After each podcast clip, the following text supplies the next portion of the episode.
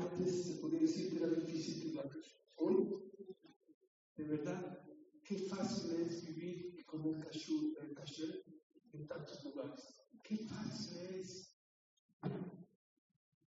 Llegó una persona, una de las tragedias más grandes que había anunciado se llamaban los cantonisti. ¿Qué eran los cantonisti? Venía el ejército rojo. Es el contrario. El ejército rojo venía por muchachos de 20 años. Se los llevaba al ejército 20, 25 años. Ya cuando tenían 40, 45 años los regresaban. Se les fue la vida. No los dejaban casar, no los dejaban nada. Hay una historia de dos rabanín que les tocó estar justo cerca de Siberia, de Siberia, en un lineal de soldados y un en el ejército rojo. Le iban, era, creo que el Metzir, ¿no? un camino muy grande, y en el Minyan de Kippur dijo, sí los invitamos al Minyan, pero ustedes no, nosotros hablamos, nosotros vamos a hablar de la Shem.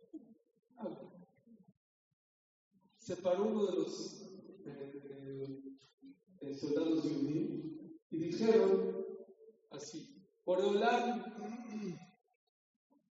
se acostumbra en los Shaddai Kippur pedir tefila. ¿Qué pide la gente? ¿Salud? ¿Para qué queremos salud? Nuestra vida es un infierno. Larga vida, ¿para qué queremos larga vida? Ropa, no necesitamos, tenemos la ropa del ejército.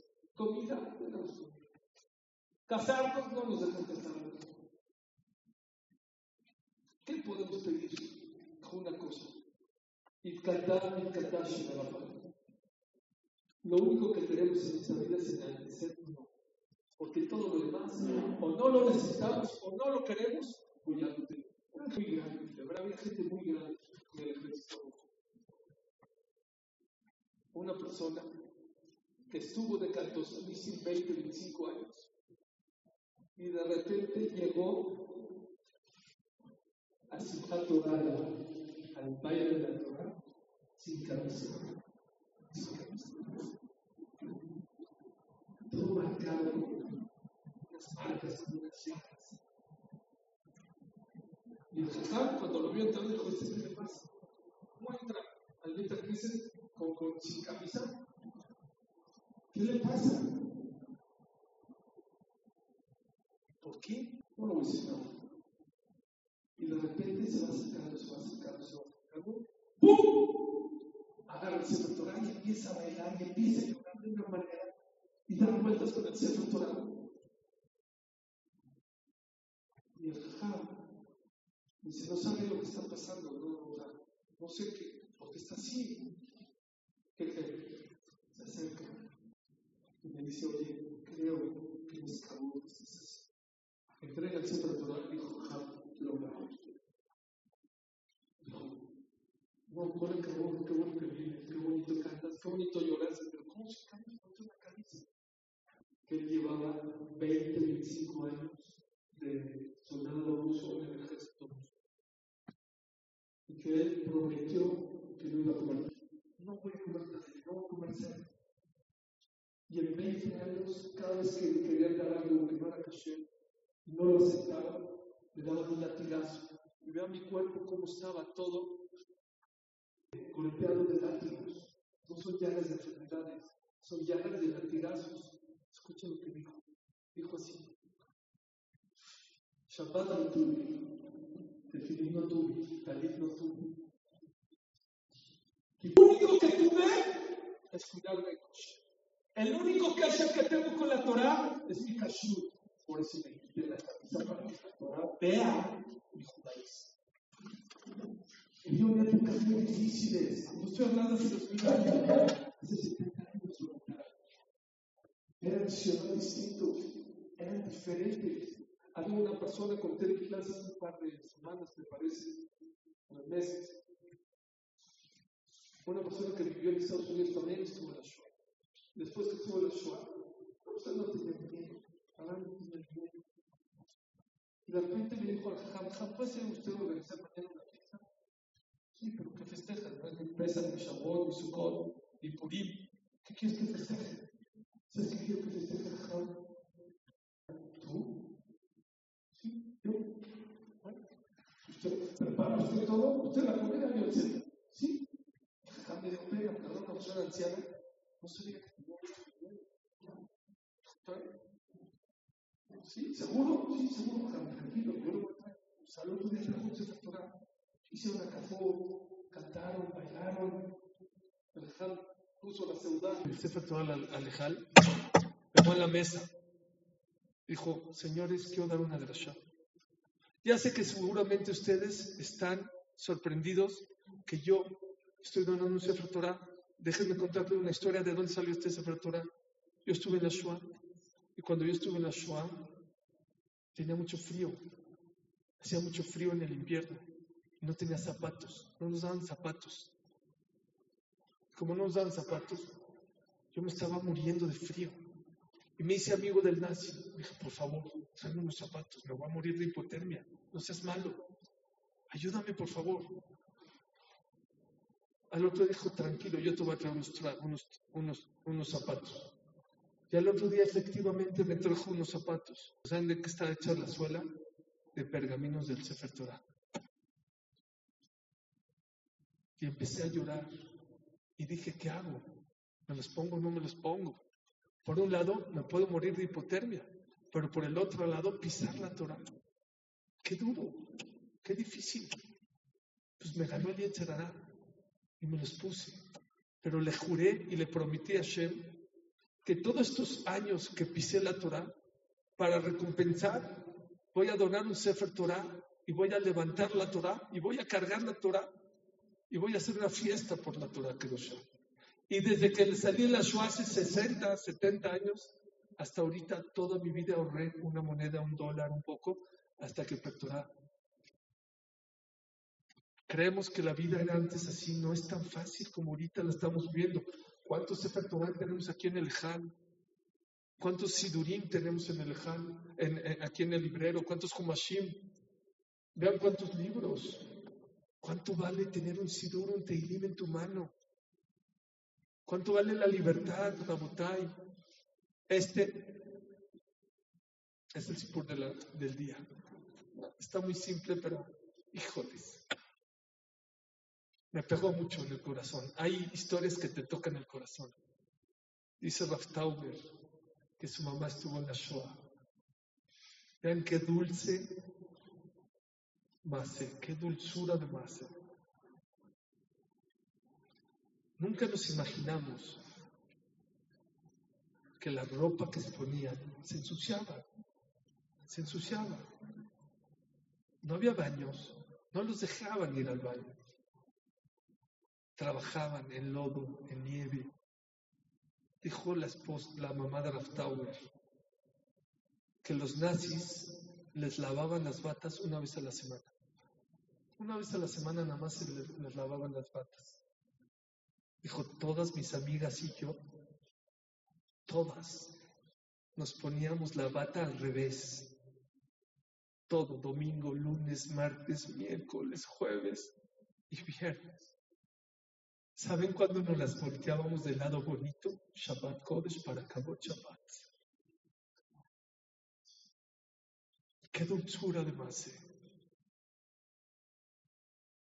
¿Qué te cuesta vestirte Lijot Shabbat, un saco, una corbata Lijot Shabbat. ¿Qué nos cuesta prepararnos para Shabbat? Corremos.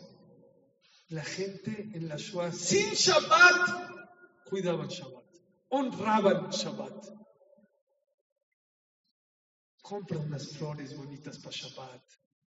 Compra una comida especial para Shabbat la tenemos mucho más fácil, mucho más diferente que ellos. Son diferentes nuestras pruebas a las de hace 70 años. Qué importante es saber valorar la época. Para mí es una de las cosas que más me empuja a estudiar, a cumplir, a valorar. Llegó una persona al Museo de la Shoah Yad Vashem quiero hacer una donación. ¿Una donación? ¿De verdad? ¿Quiere usted hacer una donación? Pase por favor a la oficina del director general. Era una persona anciana. Dijo, ¿y, de cuánto va a ser su cheque? Dijo, no, no, perdón, no es un cheque. Entonces, ¿qué nos va a donar? Sacó de su traje, de su bolsa, unas hojas. Dijo, yo les quiero donar esto. Dijo, ¿y qué es esto? Dijo, este es un Magzor de Rosh Hashanah. Magzor. dan unas hojas a mano. A mano. Dijo, le voy a contar. Yo estuve en Auschwitz. Y cuando estuve en Auschwitz, yo era Hazán y sabía que venía Roshaná. Dije, ¿cómo vamos a pasar Roshaná sin Maxor? Pero pues no había un Maxor. ¿Saben qué hice? Agarré, como yo era Hazán, toda la tifla, está incompleto, ¿eh? Pero toda la tifla de Roshaná la apunté con puño y letra y lo leí. Y estas hojas que usted ve aquí, 400 personas las usaron en Roshaná para empezar en Roshaná nos pasábamos unos a los otros, no un año, varios años. Y por eso para mí tiene mucho valor. Es un que usaron los Yehudim en el campamento de Auschwitz. Le dijo a este director, dijo, mira, Cola Cabot, para mí esto es más que un millón de dólares. Pero te voy una cosa. Yo conozco Auschwitz y sé perfecto la historia. ¿Cómo le hiciste para sacar tantas hojas? Según el año y el lugar donde estabas, era muy difícil obtener hojas, por eso empezó a llorar. Esta persona le dijo, por eso para mí estas hojas que te estoy entregando tienen mucho valor. Tuve que dejar de comer varios días mi pan, mi ración que me daban los nazis, a cambio que me dé unas cuantas hojas y pueda escribir estas hojas. La gente dejaba de comer para rezar. Hoy en día, ¿cuántos sidurín, ¿Cuántos teilim? ¿En qué texto? ¿De qué color? ¿De qué sabor? ¿De qué tamaño? ¿En qué idioma quieres? Han cambiado las épocas. Hoy en día, Cosberjú dijo, ya sufrieron mucho mis hijos. Ahora lo difícil de ser yudí, ¿saben qué es? Que es fácil ser yudí. Que es muy fácil ser yudí. Vean lo que sufrieron en el gueto de Kovna, los Yudim dieron la vida para encontrar un poquito de harina, amasar matzot para la noche del ceder de Pesach. A escondidas arriesgaban su vida y lograron hacer unas cuantas matzot para ellos, para sus hijos, para hacer ceder escondidas. Eres Pesach, unas horas antes de Pesach, vinieron los nazis y se llevaron a todos los niños al get, a matar. ¿Qué hicieron todos los de Govna? Tiraron las matzot por las ventanas. Qué duro, dar la vida, sacrificar tu comida para hacer matzot, para que después vengan y se lleven a los niños. Y dijo el Rav de Kovna, no los critiquen. Quiere decir que tienen emuná. ¿Cómo emuná? Si tiraron las matzot, ¿Con quién están enojados? Con Hashem. Quiere decir que ellos creen en Hashem. No quiere decir que su reacción es la mejor. Pero aún en sus momentos difíciles, ¿con quién estaban enojados? Con Hashem. Dice Raftuarsky, cuenta que había una señora que Barminan estuvo en la Shoah. Hay gente que no viene al Knis. Ella sabe qué hacía. Iba al Knis y no rezaba. Voy al Betacneset y no rezo para enseñarle la protesta a Dios, que estoy enojada con él. Decía Raftuarsky, miren qué gran mujer, a pesar de lo que pasó y lo que vivió, ¿con quién está enojada? Con Dios. ¿Qué dice que crees en Dios? ¿Y dónde? En el Betagneset. ¿Sabe que ese es el lugar donde se conecta con Dios? Pero este es el sipur que más. Lo dije en Auschwitz. Fui a Auschwitz con un grupo cuando estaba en las barracas, me dijeron, Suri, te toca hablar, Jabur.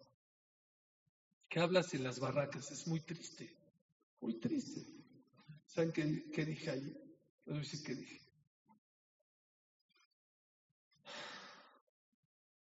Una historia que leí en Rav Había una persona que estaba en la Shoah les habían quitado a su esposa, a sus hijos, a su familia. ¿Qué no los quitaron los nazis marshamanos? Eran una máquina de la muerte. Llegó uno y lo vio al otro, le dijo, oye, Hitler y los nazis, ¿cuántas cosas nos han quitado? Nos quitaron nuestro pelo, nuestro dinero. Si tenían un diente de oro, se lo sacaban, ¿sabían? Sus pertenencias. A nuestras esposas, a nuestros papás, a nuestras familias, a nuestros hijos.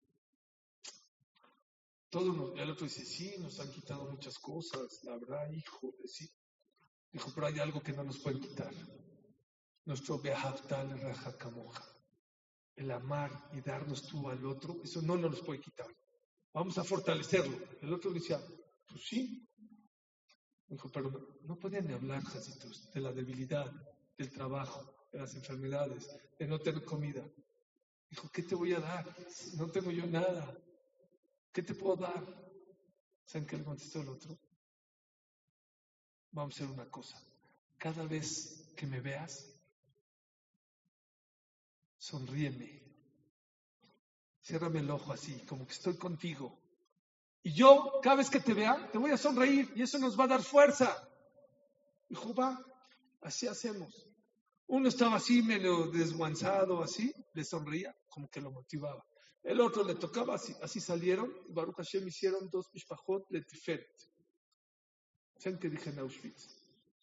en Auschwitz, un campo de concentración, que no tenían lo que dar al otro, de verdad no tenían. Encontró un yudí que darle al otro.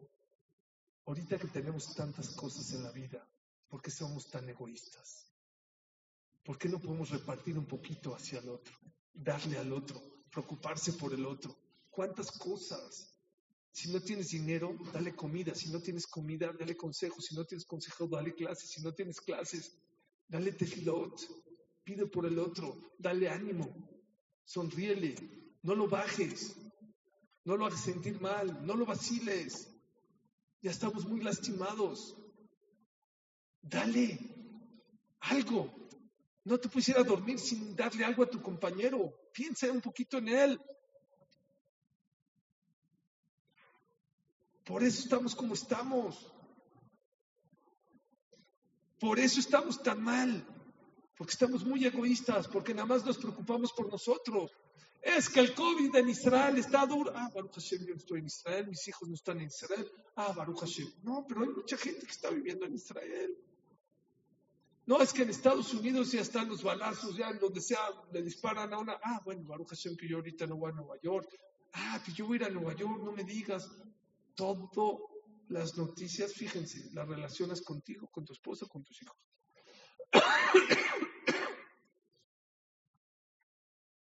Dejar de ser un poco egoístas. ¿Saben cómo le llamaban a los judíos en España? ¿Quién sabe? Los marranos.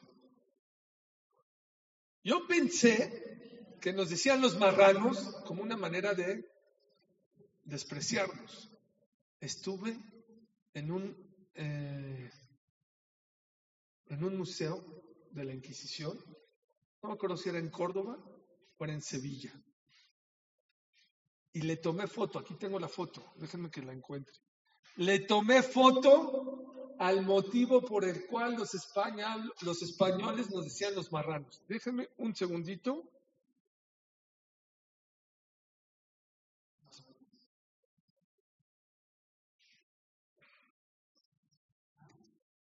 Los marranos. Espérenme un segundo, porque sí la tengo y en la mañana la vi y dije, a lo mejor la pegué acá. Ahora sí, me van a dar un, un minutito. Bueno, a varios judíos les decían los romanos, eh, los marranos, perdóname, si no se los digo de memoria, pero créanme que tengo la foto, le tomé, dije, no lo puedo creer lo que estoy leyendo. ¿Por qué nos llamaban los marranos? Ah, es que no estoy en el lugar correcto, perdón.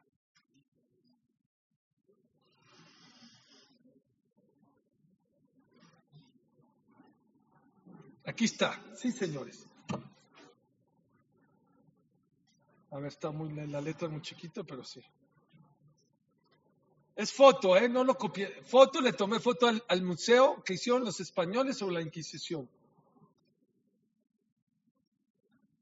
La expresión marrano se ha utilizado hasta nuestros días como término despectivo y peyorativo para identificar a los judeos conversos que mantuvieron en la clandestinidad su identidad, su identidad y creencias judías. En el medio académico, en el medio académico se suaviza esta expresión sustituyéndola por los criptojudíos. O sea, está feo que nos digan marranos. Los judíos no se decían marranos, sino criptojudíos, ya ni judíos escondidos. En el libelo, en el libelo ante judeo escrito por Fray Francisco Torrejoncillo, un fray, un jajam está escribiendo esto. En su libro, en su libelo, lo eran como libros en contra de los judíos. En su libelo, Centinela contra judíos, se ofrece una curiosa, curiosa explicación. Dicen que a los españoles les salió este nombre llamándoles marranos, que en español quiere decir puercos. Y así, por infamia, les llamaban marranos a los cristianos nuevos de judíos.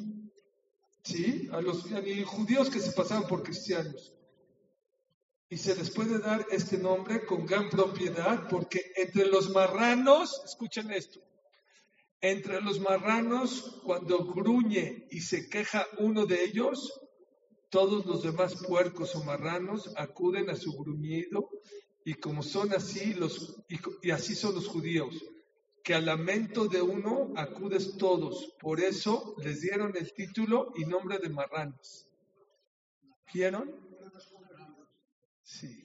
Bueno, porque los convertidos fueron los que se quedaron donde, ahí en España. Entonces los, españoles no le llamaron marranos por, porque son, sino porque los marranos cuando tienen un problema lloran o gruñen y todos van a hacer bola. Los marranos disimulaban su identidad judía y, y simulaban la adoptada cristiana. Toda su vida era observada por los vecinos y la Inquisición. Toda su vida estaba regulada por el calendario y las normas cristianas. Escuchaban las predicciones, acudían a la iglesia para ser vistos, participaban o aparentaban participar en las festividades, religiosas. Les dije, no, yo, ahí hay en Toledo, hay una, hay una sinagoga de la Santa Cruz, así se llama, o de Santa, de Santa María la Ribera, la Blanca, gracias la sinagoga de Santa María la Blanca. La, la Blanca. Y todo es blanco, la sinagoga. Y cuando ves, te dice el guía, ve, ahí era donde estaba el ídolo y donde se aposternaban.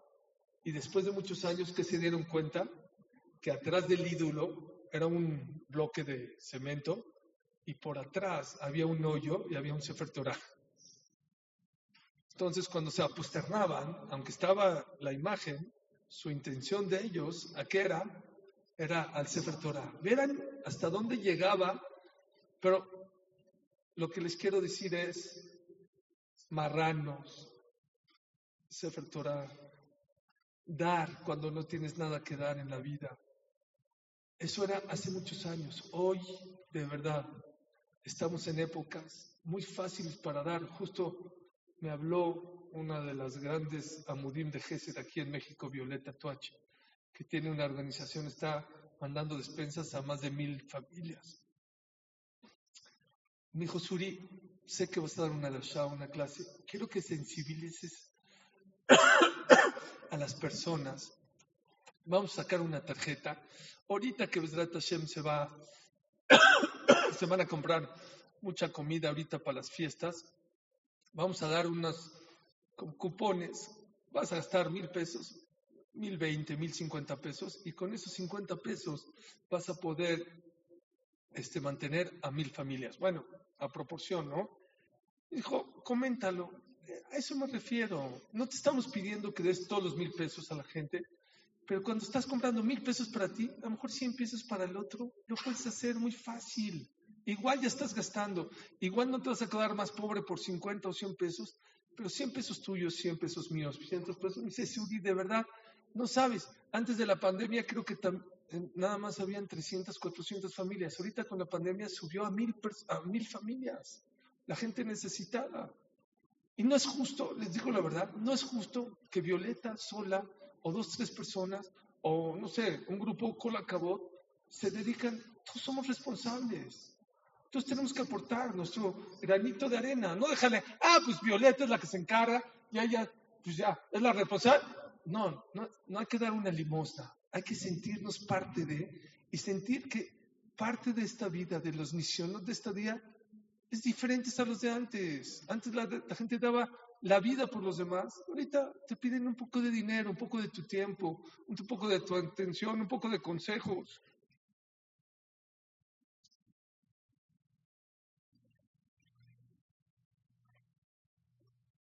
¿Qué es otra de las cosas que hoy en día tenemos de pruebas en esta época?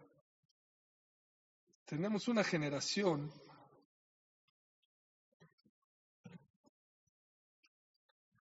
una generación nueva.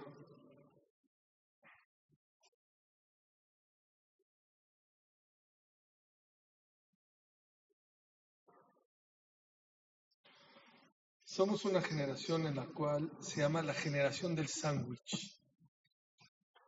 Hay que estar preparados para esta generación del sándwich. Y le explico por qué. Hace unos cuantos años, el promedio de vida de las personas, ¿saben de cuánto era? De 50 años. Cuando una persona tenía 50 años, sí, fallecía. Quiere decir que no existía lo que está pasando hoy en día, que hoy la gente vive 80, 90, mashallah, 100 años, 120 años, todos, pues, Hoy en día hay una, una prueba muy grande que mucha gente no está sabiendo superar. Hoy en día nos toca cuidar a los papás y a los hijos. Los papás muchos de ellos son viudos, muchos ya viven solos.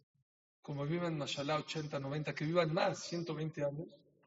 Ahora a los hijos les toca cuidar a los padres, estar atendiendo a ellos y también cuidando a los hijos. Dice Raftuersky, esto ha hecho un problema muy grande para mucha gente que no está preparada, porque ni atiende a los papás ni atiende a los hijos y se vuelve loca. Hay problemas en las parejas que dicen, es que tu mamá, es que tu papá.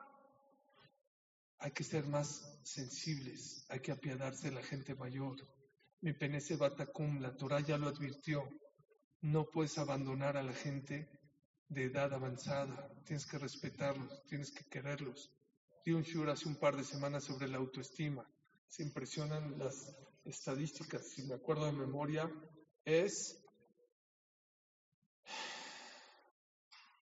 62% de la gente mayor tiene autoestima bajo. Bajo no hay que decir que, que le da pena hablar o que no se para delante de la gente para dar un discurso. Va desde que se quede suicida hasta que no se aguantan, hasta que viven deprimidos o con angustia o con tristeza toda su vida. Este, ¿Oyeron el dato? 62% de la gente mayor vive con autoestima bajo. Bueno, tenemos otro 48, no, porque el otro 23, 24% tiene la autoestima a medio gas. Escuchen esto. Del 100%, cerca del 85% de la gente mayor tiene problemas de autoestima. Hay que escucharlos, hay que quererlos, hay que tenderlos, hay que respetarlos. Según la Torah, cuando entra una persona anciana a este lugar, todos tenemos que pararnos. Maleco mató de esta manera, para subir a la autoestima, para que se dé cuenta que para nosotros vale esa persona. No podemos dejar de atender esa generación. Una vez hablé de los papás, que no hay que dejar a los papás se paró una persona anciana, me dijo, Suri, con la causa de los papás, pero a los abuelos ya ni se acuerdan de nosotros. Sí es verdad que la pandemia no nos dejaban ir a visitarlos, pero se puede hacer un WhatsApp, se puede hablar por teléfono, una llamadita. No hay que ser crueles. ¿Qué te cuesta una llamada, unas flores de Shabbat, un pastelito? es vida, es oxígeno puro. La gente no sabe lo que es una palabra, un WhatsApp, un voice note. Ni siquiera ya no tienes que escribir, abuelita, el Shabbat Shalom, te deseo lo mejor. Llévale a tu hijo, al nieto, un ratito. ¿Qué pasa?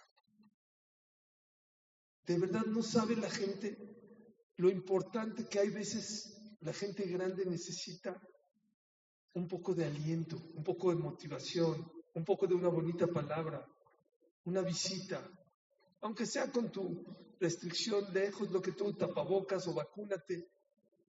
Pero el pueblo judío está obligado a ver por la generación mayor. Mi penese batacum, párate delante de esa gente, respétalos, honralos. Qué importante. La Gemara dice, la persona tiene que pedir una buena vejez, porque la vejez es difícil. Porque hay veces los hijos y los nietos y los familiares somos egoístas y sufren mucho. Y no es justo dejar a esta generación. Muchos de ellos te dieron trabajo, te dieron vida, te dieron educación, te dieron valores, te dieron el apellido, te dieron nombre. Ahí están arrumbados los viejitos. No se vale. No es correcto. De verdad, una palabra de un nieto, una palabra de un hijo, lo puede motivar muchísimo. La gente no sabe lo que es la motivación. No se imagina. Había una persona en la Shoah que soñó que el primero de enero iba a ser liberados. Y ya estaba tumbado y todo. El día que soñó, se paró con una energía. No saben cómo se paró. ¡Oh! Ya faltaban unos meses. Primero de enero, vamos, ¿Pero quién te dijo? ¿Cómo sabes? Soñé. Un mes, dos meses, tres meses, cuatro meses, cinco meses, seis meses.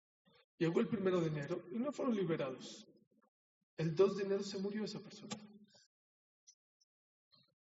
La gente no sabe lo que es una motivación. No se imagina. Es oxígeno puro. La mente es muy dura, es muy fuerte. Y los abuelitos no necesitan dinero, no necesitan cariño, amor, motivación, sentido de vida. Verlos a ustedes, ver sus frutos. De verdad, no hay que ser codos de palabras. Es muy fácil hoy. Lo, lo, difícil es que es fácil. Es muy fácil. Hay videoconferencias. No puedes, oye, una videoconferencia. Oye una frase, un voice note, qué fácil es. Escuchen, por favor, esta historia. Había una persona, lo aleno, que le dio la majala. Cáncer. Ocho a, a los ocho, diez años. ¿Está bien? Pasaron ocho días. Le tardó 14 años para, hasta los 24, 25 años se curó. Baruch Hashem se acostumbra a hacer una ciudad toda allá. Después de una persona que se cura, hay que hacer, invitar amigos a hacer una ciudad, agradecer a Shema, contar toda la historia. Después de 14, 15 años, hizo una ciudad muy grande, invitó a sus familiares, a sus papás, a sus hermanos, a sus hijos, ya estaba casado. X. ¿A quién invitó? Al doctor. Habló uno, habló al jajam, se paró la persona que estaba enferma. Bueno, que se curó. Gracias aquí, gracias acá, gracias allá, gracias a Shem, gracias papá, papá, papá. Después de todo eso, quiero agradecerle al doctor, bueno, que le quería agradecer al doctor, y le dice que le va a contar una historia al doctor. Dijo, ¿se acuerda usted cuando estaba en su oficina con tal doctor, con tal enfermera y tal? Dijo, sí, me acuerdo perfecto al principio del tratamiento y todo. Dijo, le voy a decir una frase que usted dijo que le salvó la vida. Y que por eso él piensa que está ahorita. 15 años con, con la enfermedad es muy difícil. Muy difícil. Dijo, pero ¿sabe qué le dio fuerza? Su frase que escuché de usted. ¿Qué escuchaste? ¿Qué dijiste? Dijo que cuando él estaba en la oficina y le habían dado los, los estudios y todo, Dice, usted pensó que ya me había salido, pero yo estaba atrás de la puerta. Y usted le dijo al otro doctor, a la doctora o a la enfermera, este muchacho se va a salvar, está muy fuerte. Está fuerte la enfermedad, pero como él está muy fuerte, va a salir adelante. Esas palabras que usted dijo, que estaba muy fuerte, es lo que le sacó adelante. Todos lloraron, cantaron, Kibir, Buyamejas, Biosifu, Lejashenot, pa, pa, pa. Acabó, dijo el doctor, ¿me dejan hablar? Sí. Y gracias, la ciudad bonita. Le dijo al muchacho, muchacho, muchas gracias por tu gracia y por tus palabras, pero no te puedo mentir. ¿Qué? Esa frase que dije es verdad. Yo no sabía que tú estabas, pero sí dije esa frase. Pero me da mucha pena decirte. Esa frase que yo dije no me refería a ti. Yo tenía en mis manos otro expediente de otro muchacho y me referí a otro muchacho. No me refería a ti. ¿Qué es una frase? ¿Qué es una palabra? Un anciano puede ser que no tenga esposa, no tenga hijos, no tenga gran cosa, no puede salir. Pero una palabra bonita, un Shabbat Shalom, una abuelita te quiero, un encantó el kipe, me encantó el, no sé, el zambusak. Uf, le cambia la vida a la persona. No puedes desatender a esa generación. Sí, eso es uno de los retos difíciles de esta generación que en otras generaciones no, pero nos tocó. Y mucha gente por eso deja de atender a sus hijos. También está mal. Estamos en una generación que todo el mundo se volvió loco por el Zoom, porque los hijos... Ah, hay algo aquí que me faltó decir, dice Raftuersky. A los hijos los puedes mandar un rato a la escuela, a los ancianos no los puedes mandar a la escuela. Tienes que estar con ellos, tienes que ver por ellos, tienes que preocuparte por ellos. A los hijos, no los puedes descuidar. Retamalenu el abanim decimos en Pesa. ¿Y nuestro esfuerzo? ¿A qué se refiere nuestro esfuerzo? A los hijos. Tienes que dedicarle tiempo. Si estamos corriendo, ya dijimos, ya y, y tenemos que ir a estudiar y a trabajar y a hacer nuestro ejercicio. Sí, tienes razón te falta algo. ¿Sabes qué te falta? Calidad, si no cantidad, calidad. Sí, es que lunes, martes, sí, lunes a viernes trabajas como loco. Pero Shabbat, ¿por qué no platicas con ellos? ¿Por qué no hablas con ellos? ¿Por qué no les dices que les duele, que necesitan, que les gusta? Domingo, tienes 72 horas para dedicarle a tus, a tus hijos al 100%. No se vale. No se vale que nos olvidemos de los hijos. No se vale echarle la culpa nada más a los jóvenes. La juventud, los niños, claro que van a estar así. Lo que siembras cosechas. Y muchas veces nos tardamos mucho en sembrar, en ver por ellos, en ver qué necesitas. Llegó Ham Shabbat, Shlita, de, de, que trata de México. Y le dijo a una persona, hola, ¿cómo estás? ¿Cómo va tu hijo Bien. Se dio cuenta que, ¿sabes bien cómo va? Bueno, más o menos. ¿Qué está estudiando? No, sabrá, no, sé qué está estudiando. Dijo, ¿y su moré bien? Pues bien. ¿Quién es su moré? ¿Sabes quién es su jajam? No. Dijo, ¿no te da vergüenza? Está estudiando Kiddushin y su jajam soy yo. ¿Cómo no te da vergüenza? ¿No sabes qué está estudiando tu hijo? ¿No sabes quién es su jajam? Otra pregunta que les voy a hacer. ¿Saben quién son los amigos de sus hijos? ¿Saben ustedes que la influencia de, los, de sus amigos es mucho más fuerte que la de ustedes? ¿Cómo no sabes quién con quién habla? ¿Con quién se chatea? ¿Con quién sale? ¿Cómo? Un papá que se droga, las, las probabilidades que se droga su hijo se alcoholice son cuatro veces mayores que cualquier otro muchacho. Si su amigo de tu hijo se droga o se alcoholiza, las probabilidades que tu hijo se droga, se drogue o se alcoholice diez veces más. Diez veces más. Quiere decir que la influencia de la calle es más del doble que la de la casa. ¿Cómo no sabes quién son sus amigos de tus hijos? Pues por eso se caen las familias, por eso se caen los hijos, los edificios no se caen en un día, se agrietan. Un poquito de influencia mala, un poquito, un poquito, un poquito, de repente lo ves en el abismo. Tenemos que cuidar a los de arriba, pero también a los de abajo. Se puede, sí se puede. Dense cuenta cómo desgraciadamente estamos quemando demasiado tiempo, demasiadas distracciones, muchas distracciones. Si yo les hablo de un domador de leones, ¿qué se imaginan? ¿Cómo, díganme cómo se ven, cómo ven un domador de leones. ¿Cómo lo ven? ¿Saben cómo se ve? Elías, fuerte, ¿qué más? ¿Qué tiene en él? La mano que tiene, un látigo, y en la otra mano ¿qué tiene, un banquito. ¿Por qué? ¿Por qué? Yo siempre pensé el látigo para pegarle, pero el banquito, ¿para qué? ¿Para protegerse? Pues que se meta una jaula y de una... ¿Para qué es el banquito? Banquito con cuatro patas. ¿Para qué? Vi un artículo de un gran, se me olvidó su nombre, de un gran domador. No lo van a creer. Dice que el león, cuando le pones un banco de cuatro patas, el león se le queda viendo a las cuatro patas, se marea y se amansa y se hace mansito. No es para protegerse. Un león que quiera atacar con un banquito te destroza.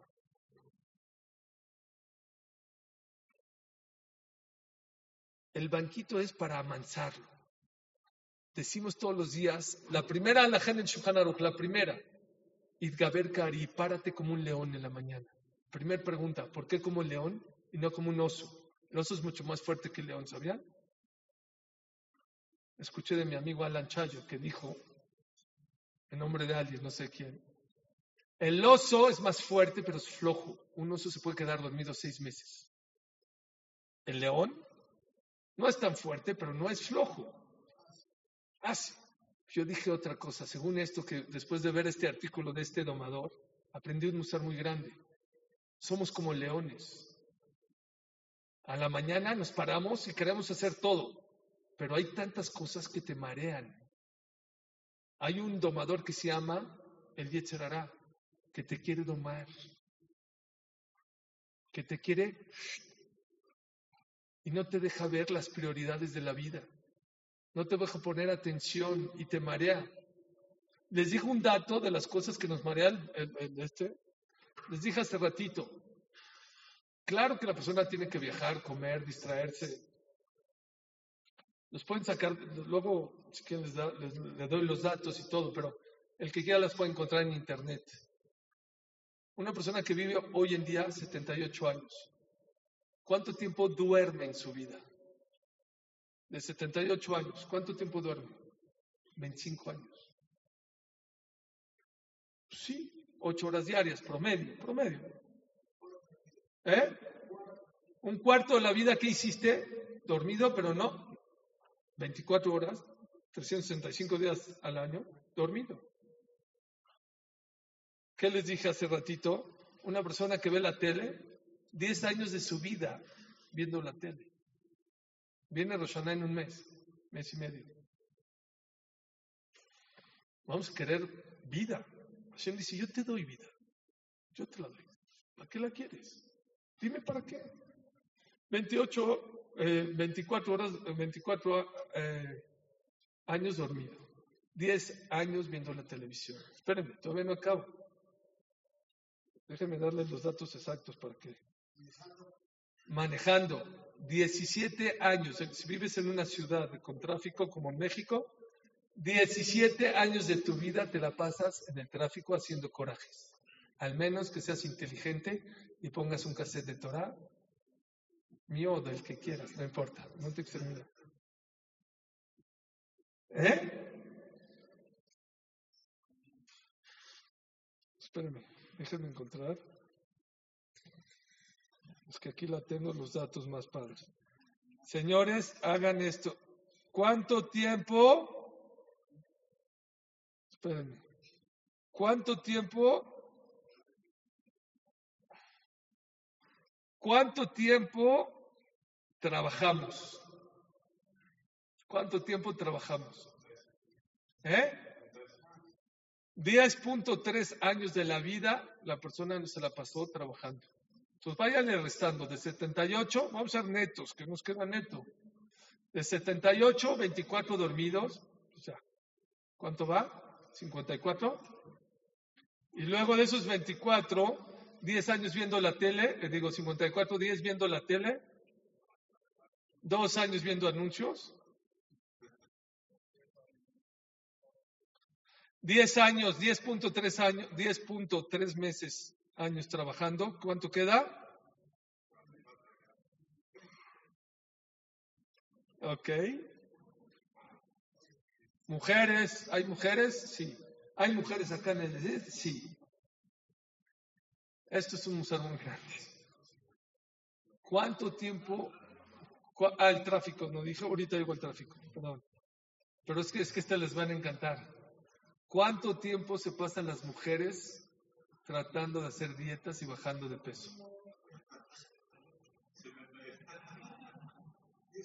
17 años de su vida tratando. Yo no digo, yo no estoy peleado con las mujeres que estén más flacas, yo no estoy discutiendo, pero lo ven lógico que 17 años de tu vida le dediques a ser flaca.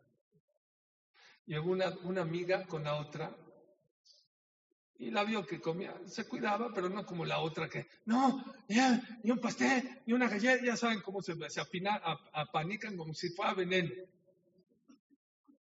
Agarró le dijo, oye, ¿y tú no te cuidas? Jadita, no es que se comió un pastel, todo, se comió una galletita la señora, una galletita. ¿Qué? ¿Tú no te cuidas la nutrición? ¿Y esto? Dijo, mira, yo me cuido, pero tú, tú te cuidas más que yo. Pero tú puedes hacer una pregunta. ¿Quién es más feliz, yo o tú? Tú, sí, ¿eh? Bajaste tres kilos más que yo. Y te ves más esbelta y más guapa que yo. Pero siempre estás enojada, siempre estás de mal humor. Te desquitas con tu esposo, te desquitas con tus hijos. ¿Qué es mejor? ¿Qué es mejor? A lo mejor estar un poquito más gordita, no tan gordita, tampoco hay que estar tan obeso, tampoco, por salud. Pero yo digo, dejen eso. 17 años de tu vida quemarlos en bajar de peso? ¿De verdad creen que vale la pena dedicarle 17 años, 30, 365 días, 24 horas, 17 años para bajar de paso? Es el Yetzer no, es el Yetzer que nos marea, que nos marea, que nos distrae. ¿Cuánto vamos? Las mujeres ya le dimos un bajón. No, porque también muchos hombres están en lo mismo. ¿eh?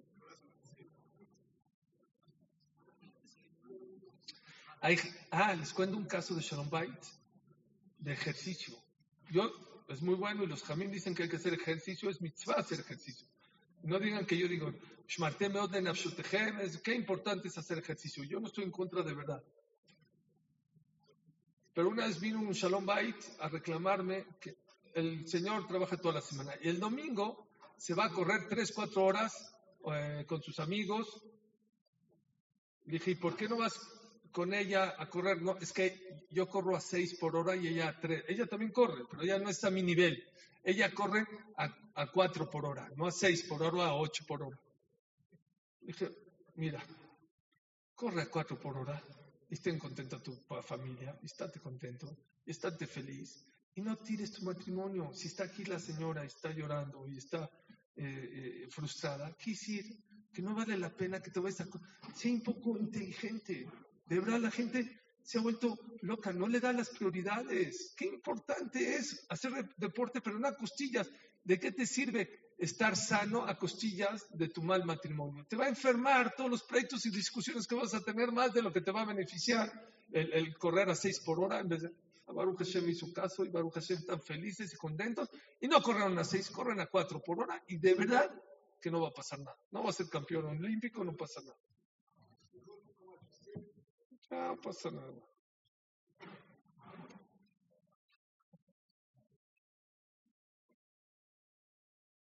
Bueno, a los que les gusta la NFL, dice aquí que la gente se pasa. Sí. Tres meses al año viendo NFL de tu vida, todo el tiempo. Todo el tiempo. Sin comer, sin dormir, nada. Haz de cuenta 24 por 7 por tres meses. Dice aquí un eh, cocinar, las mujeres cuánto tiempo se pasan en la vida cocinando. Dice aquí nada más 2.5 eh, años, dos años, pero eso no es en las Yudiot, porque las Yudiot seguro son unos 10, 15 años, pero bueno, ahí tiene un zehut muy grande. Vean este dato tan, tan importante. Gabriel Chayo, hola. Pasamos tres años y seis meses comiendo, sin parar. Ya estamos en negativo. Tres años, seis meses comiendo, comiendo, comiendo, comiendo, comiendo, comiendo, comiendo, comiendo, comiendo, comiendo, sin parar. El importe total de la comida que consumimos en nuestra vida en 78 años es de... ¿Cuánto? No, en cantidad de comida. ¿Cuántas toneladas? No, tampoco. 35 toneladas.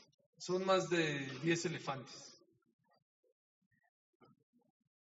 35 toneladas. Y después de 120 años, ¿la persona con cuántos kilos se va? 50, 40, 60. ¿Qué somos? ¿Una máquina de Molinex? Vean cómo el Yetzirah nos marea. Nos marea. Ahí está el que quería el tráfico. Tráfico. ¿Cuánto tiempo nos pasamos en el coche? En el coche, en el tráfico. 4.3 años manejando en el tráfico. El que es inteligente pone una buena música y mejor, más inteligente, una buena clase de Torah. Bueno, aprovechas cuatro años de tu vida.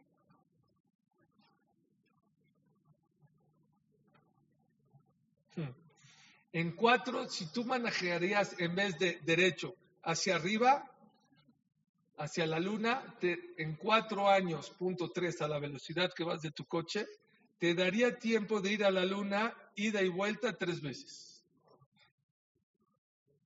Una vez en Google me dieron un dato hablando de la luna, que si tú juntas todos los videos, el tiempo en que la gente ve el video eh, en México, México, saben ustedes, el, país que más va a videos del mundo es Estados Unidos, a lo mejor China también, no sé, pero me acuerdo que era no, sé si, no me acuerdo por qué no estaba China, no, no, no tengo aquí China en el este. Yo tengo, primer lugar, Estados Unidos, segundo y tercer lugar se codean México y Brasil, de todo el mundo, porque los mexicanos somos flojos, no queremos leer, que nos den una peliculita ya. Y me acuerdo que nos habían dicho que el tiempo que una persona ve video, ellos como promocionando para que hagas promoción en YouTube, pues poner eh, publicidad, o sea, Mira cuánto tiempo la gente pasa viendo video. Dijo que le podías dar vuelta al mundo 60 veces. 60 veces. ¿Eh? Sí, de ver videos la gente que ve en México. 60 veces el mundo. Y viene el Makebe Patish, viene el más fuerte. ¿Cuál es el, lo más fuerte? Ah, no, me faltó en el baño. Se pasa una persona normalmente de uno o dos años en el baño, con perdón de ustedes. ¿Eh? No sé, no sé exacto. Por última dice, 70% de la vida de esta generación te la pasas enfrente de un aparato digital o un iPhone, o una Mac, o una PC, o una tablet, 70% de tu vida estás enfrente de algo digital. Y ese es uno de los retos más grandes. Life is a test. El test hoy en día para nosotros, para esta generación, pienso yo que uno de los retos más importantes para no desmoronar las familias, las parejas, las personas, es justamente eso. Eh, 70% es mucho, mucho, mucho tiempo tirado a la basura Y les digo un secreto, la gente no está pudiendo. Raf Tversky en su libro, en uno de sus libros que tengo en la casa, dice así. ¿Saben ustedes los 12 pasos de Alcohólicos Anónimos? Existen los 12 pasos de Alcohólicos Anónimos. Dice, para mí, una persona que es enojón o una persona que es adicta a la tecnología, que se vaya a Alcohólicos Anónimos y que tome el curso de Alcohólicos, Anónimos. Y lo único que tiene que hacer es, cuando el profesor o el, que dice, dirige el programa, cambia. Cuando él diga alcohol, como tú no eres adicto al alcohol, cambia la tecnología o cambia enojo. Pero no es menos, así dice, no es menos que el alcohólico. Así como el alcohólico, pobrecito, si no va al programa de AA, de Alcohólicos Anónimos, igualmente la persona tiene que es adicta a quién? A la tecnología o a la adicta al enojo, que es muy impulsivo, que se vaya, que se tome el curso, que no les diga que él no es alcohólico, nada más que en su cabeza y en sus oídos le cambie la palabra de alcohólicos anónimos a eh, eh, eh, tecnológicos anónimos o enojones anónimos. ¿Qué concepto tan profundo está diciendo aquí Raftuersky? Y le saqué un artículo muy interesante sobre el Internet. ¿Qué es adicción a la tecnología? Mucha gente es adicto y no se da cuenta. No se da cuenta que es adicto. Una adicción es una conducta peligrosa de consumo de sustancias o de productos de los que es complicado desprenderse, ya que producen dependencia. Cualquier cosa que te hace dependiente a él, que no puedes sin él, eres adicto. Así que levanten la mano aquí los que son adictos a la tecnología. La adicción a las tecnologías hacen referencia al uso inadecuado y desmesurado de Internet, móviles, ordenadores, videojuegos y celulares. Se da cuando una persona utiliza cada vez más los dispositivos tecnológicos, perdiendo poco a poco el poder de gestionar el tiempo y modo de uso, así como creando un malestar, incluso ansiedad y estrés en momentos en los que no pueden ser utilizados, generando supeditación hacia el uso del objeto. Entonces, quiero decir que la definición, muchos somos adictos sin saber que somos adictos. Somos adictos a la tecnología sin saber que somos adictos. ¿Cuáles son los síntomas? ¿Cómo, a ver, cuáles son los síntomas del COVID? Ya sabemos, o calentura, o la saturación, o el gusto, o el olfato. Sí, me están diciendo, y todos estos datos son para una persona que de verdad no tiene vicio, o sea, que creemos que no tiene, no tiene vicio, pero escuchen esto. ¿Cuáles son los síntomas de una persona que tiene adicción a la tecnología? El uso inapropiado y prolongado de las tecnologías, unido a sus avances y continuas mejoras y modificaciones, producen en algunas personas adicción a estos dispositivos y servicios. Existen diversos comportamientos que indican que una persona puede encontrarse en esta situación. Número uno, aislamiento social directo. Utilizan las tecnologías para relacionarse, pero se alejan del contacto directo con los demás. Esto lo hemos visto mil veces. Han ido a un restaurante y se dan cuenta cómo una persona está en celular y está aislado del mundo entero. No sabe ni lo que está pasando. Una vez di una clase, hace muchos años, sobre los celulares, lo malo. Acabó la clase y era una clase para señoras. Una señora habló, eh, levantó la mano y dijo, Suri, yo quiero un celular, yo quiero un smartphone. Empezaban los smartphones. Dijo, ¿se está burlando de mí? Dijo, no, es que te voy a platicar. El otro día fui con mis hijas al, al restaurante y todo el día las dos chateando entre ellas, entre las demás. No me pelan. El otro día mi cumpleaños, no me pelan. ¿Sabes qué? A lo mejor si tengo un smartphone, por lo menos hablan conmigo por medio de WhatsApp. No sé, a lo mejor me meten al, tema.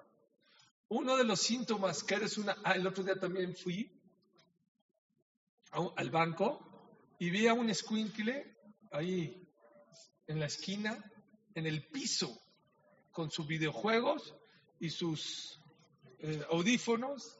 Créanme, su mamá se podía tardar 18 horas, no hay ningún problema. Está metido al niño al 100%, ¿eh? Es un síntoma de adicción. Número dos, desatender actividades diarias. ¿Cuánta gente deja de hacer lo que tiene que hacer? A mí me ha tocado casos de gente que deja de ir a trabajar por estar en Netflix. Me hablan las esposas, me dicen, tengo su clave, él cree que no, pero yo sé que está en Netflix y en vez de ir a trabajar. La persona que desatiende sus compromisos y sus responsabilidades diarias por estar en la tecnología es una persona que se llama síntomas del adicto. Número tres, gran dependencia digital, llegando incluso a la incapacidad para realizar actividades y gestionar habituales sin el uso de la tecnología. Hay gente que ya no puede sin el celular, sin acompañar. Si no está con el celular, no maneja. Si no está con el celular, no puede estudiar, o no puede rezar, o no. Tiene que estar conectado directamente. El otro día a un niño le dieron un cuento, no, un cuento digital, un cuento normal, y le empezó a hacer así y dijo, mami, no sirve este, porque no, no se mueve. Hay gente que ya no puede tener si no tiene conexión con lo digital aumento descontrolado del tiempo del uso. Está, yo una vez tomé un curso en Canadá sobre digital y nos contaron que venía tan fuerte los celulares, hasta fue en el 2009, yo me reí de lo que contó, pero esta que fue real. Dice que una vez un papá se daba cuenta que su hija entraba a bañarse con unas bolsas de plástico.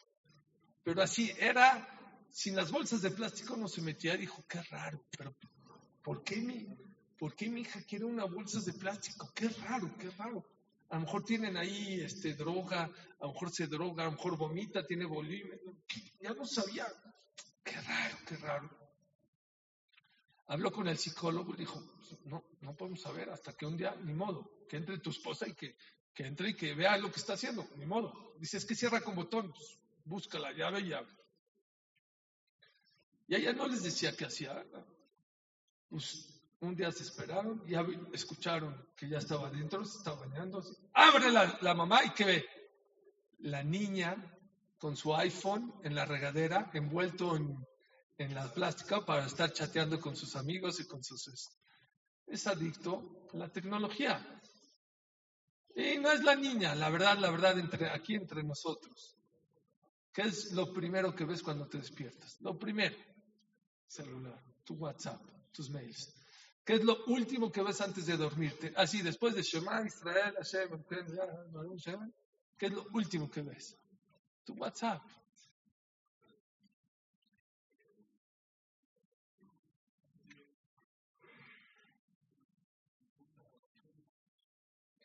Sentimiento de tristeza y irritabilidad si no tienen acceso a la tecnología. Cuando se te acabó la pila o no hay wifi, ¿cómo te pones? Hay gente que se pone verde, ¿no? Es, o no hay datos, se acabaron los datos, te pones como locos. Yo les voy a dar un dato.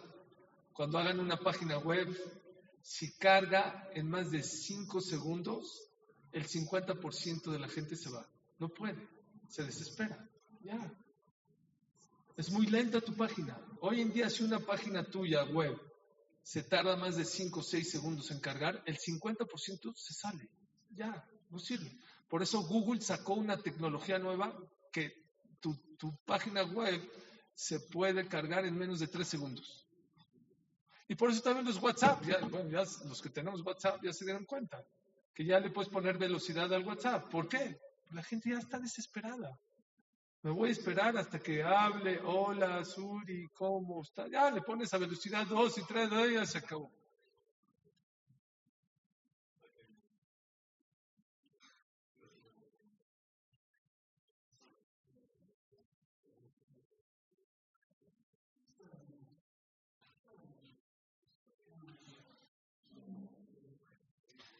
¿A ¿Alguien le ha pasado que pierde la noción del tiempo? Es uno de los síntomas de que es adicto a la, a la, a la tecnología.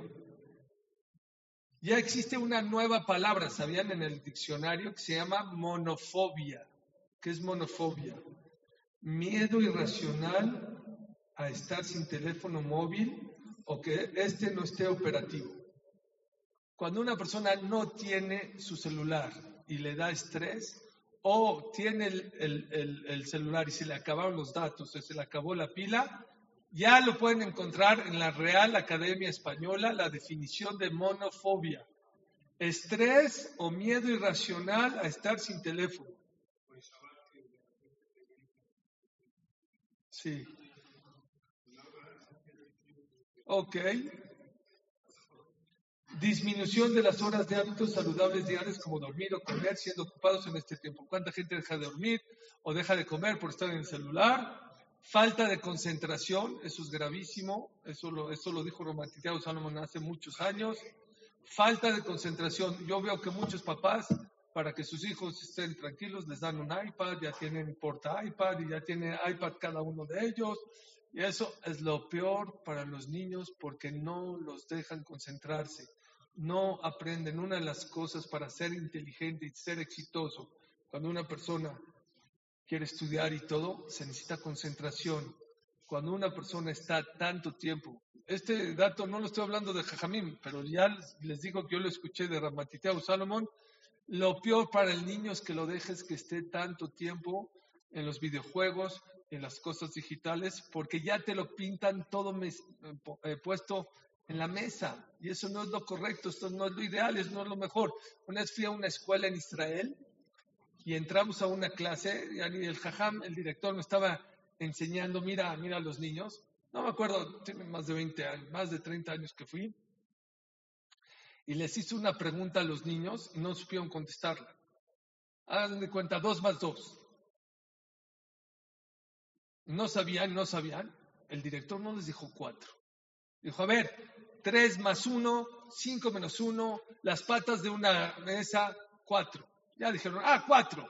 Cuando se salió, le dijo, oiga, ya, no saben contestar, dile cuatro. Dijo, nunca le des la respuesta fácil a tus hijos, que piensen. Si dos más dos no supieron, dile tres más uno.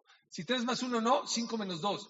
Pero nunca les pongas tan fácil la, respuesta a tus hijos para que les pongas a pensar, señores, señoras, de las cosas más importantes para ser hijos exitosos en la vida es pónganlos a pensar, no les pongan las cosas tan fáciles. Vino una vez un rap muy hashuv de Jerusalén a México y se dio cuenta la, la ayuda doméstica que tenemos, Baruch Hashem, aquí en México. Me dijo, me da gusto, créanme que me da gusto. En Israel no tenemos esa comodidad que ustedes tienen, aprovechenla. Pero nos dijo así, si ustedes dejan que la ayuda doméstica haga todo por sus hijos, los van a destrozar. Aunque tengan ayuda doméstica, que tu hijo aprenda a levantar su, su plato, que de repente haga la cama, no pasa nada, que limpie su cuarto, que ordene su cuarto. No dejen que la vida sea fácil para tus hijos, porque mañana que tengan un pleitito, una cosita, se van a deprimir y se van a... Ok. Esos son los síntomas. ¿Qué se puede hacer para que la persona pueda salir de la adicción. Número uno, ya le dijo Raftuarsky, necesitas apoyo profesional. Sí, señor, necesitas apoyo profesional. Por lo tanto, ¿qué necesitas? Necesitas doble A y nada más cámbiale la palabra de alcohol por tecnología. Número dos, tienes que ponerle límites. Esto también lo en, en, en Lakewood. Vivir sin celular y vivir desconectado de la tecnología es incorrecto. Una vez Rav Salomon le preguntaron, necesitamos gente como esa en el mundo. Dijeron, ¿se puede usar internet o no? Así le preguntaron. Dijo, te voy a contestar se puede ir a vivir Chihuahua. Chihuahua es aquí un país, para los que no viven en México, un país de aquí del interior de la República. ¿Se puede comer carne en Chihuahua? ¿Qué dicen ustedes?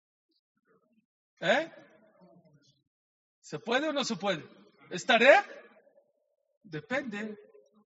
Si hay un shohet y hay un Mashiach, sí se puede, si no, no se puede. Dijo Ramatiteo, ¿se puede usar Internet o no? ¿Se puede usar la tecnología o no? Depende. Si eres un depravado, si ves puro perichut, si eres un adicto, pues no se puede, te va a destruir, te va a destruir tu familia. Ah, se me olvidó darles unos datos.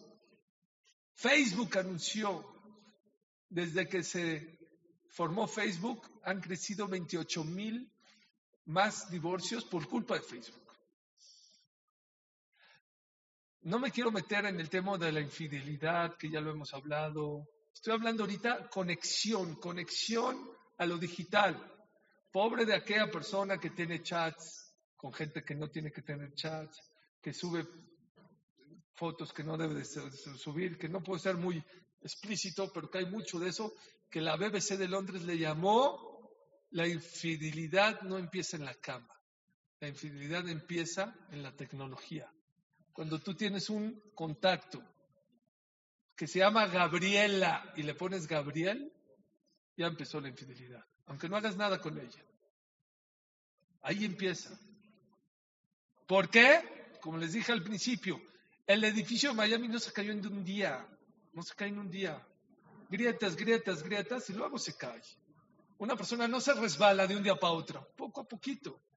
Aunque Facebook dijo, no sé si lo hizo para ganar más clientes, yo creo que sí. Cuando empezó Facebook dijo, antes para ligarte a una, conquistarte a una chava de tu oficina, te tardaba de tres a cuatro días en lo que el, hola, ¿cómo estás? Oye, ¿quieres un café, un té? Oye, te invito. Lo que antes te tardabas en tres, cuatro horas, ahorita en 30 minutos lo puedes hacer. Por medio de Facebook y las redes sociales. Cuídense mucho, señores, cuiden mucho a sus esposas, lo que postean, los amigos, lo que es. Está destruyendo. No lo dicen los jajamim, eso seguro los jajamim. Lo dicen los mismos de Facebook, los mismos de Google. ¿Saben ustedes que Bill Gates no le, Bill Gates, Microsoft, no le deja a su hija usar redes sociales?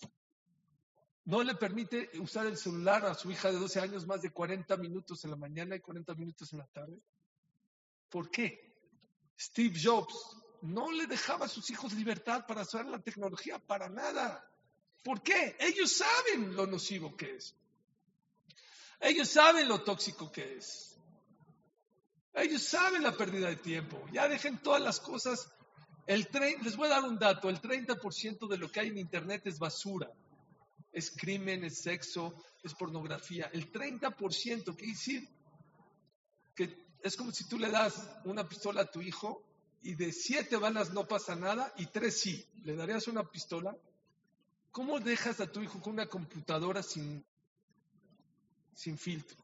¿Cómo le dejas a tu hijo una computadora sin saber dónde se mete? ¿Dónde ¿Saben cuántos programas hay para checar, para ver? Pero si nosotros mismos estamos en cosas así, ¿cómo estar checando a nuestros hijos?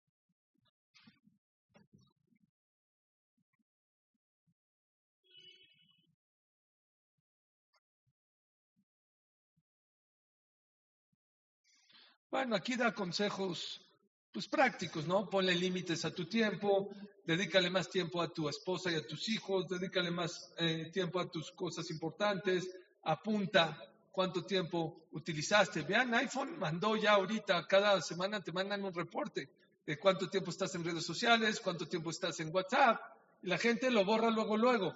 Cuidado, ¿eh? Hay que tener mucho cuidado. Yo les voy a decir, ¿y por qué les leo todo esto? ¿Por qué le estoy leyendo? Perdón que les leí tanto, pero yo les quiero decir una cosa. Raf Jacob Vilel una vez vino a México hace un par de años, hace tres, cuatro años. Es uno de los jamín más importantes y más grandes de Clar Israel. Le dijo, Jajam, vemos que mucha gente está muy metida en los celulares y no están viendo lo mejor, están viendo cosas que no tienen que ver, están platicando con gente que no tiene que ver.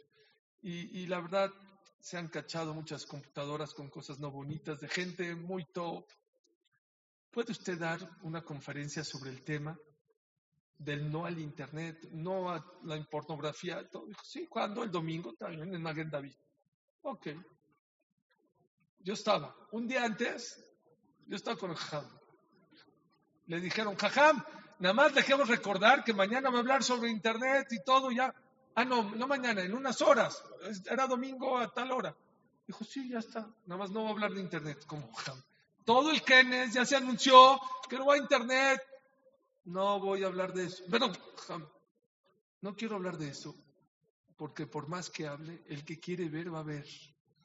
El que quiere estar en la mugre va a estar en la mugre. ¿Saben de qué voy a hablar? Y esto es lo que, todo esto que les llevé hace media hora, una hora, es para esto que les quiero decir. Voy a hablar por qué la gente busca basura en Internet. ¿Por qué la gente está metida en pornografía en Internet? ¿Por qué la gente es infiel por medio de Internet? Eso voy a hablar. ¿Y saben de qué hablo? Que la gente que está vacía por dentro es la que busca esos lugares.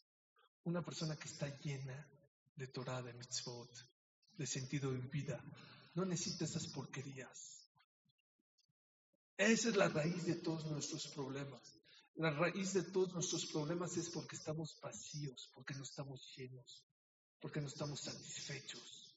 Y como no estás satisfecho y no lleno, y es muy fácil llegar a esas cosas, pues piensas que a lo mejor eso te va a traer un poco de tranquilidad. Y dice Raftuersky que sepas, la persona lo relaciona, no sé por qué tanto, el que es enojón, el que busca llenar ese vacío que tiene adentro de su cuerpo en Internet, que sepa que está trabajando para corto plazo, no para largo plazo.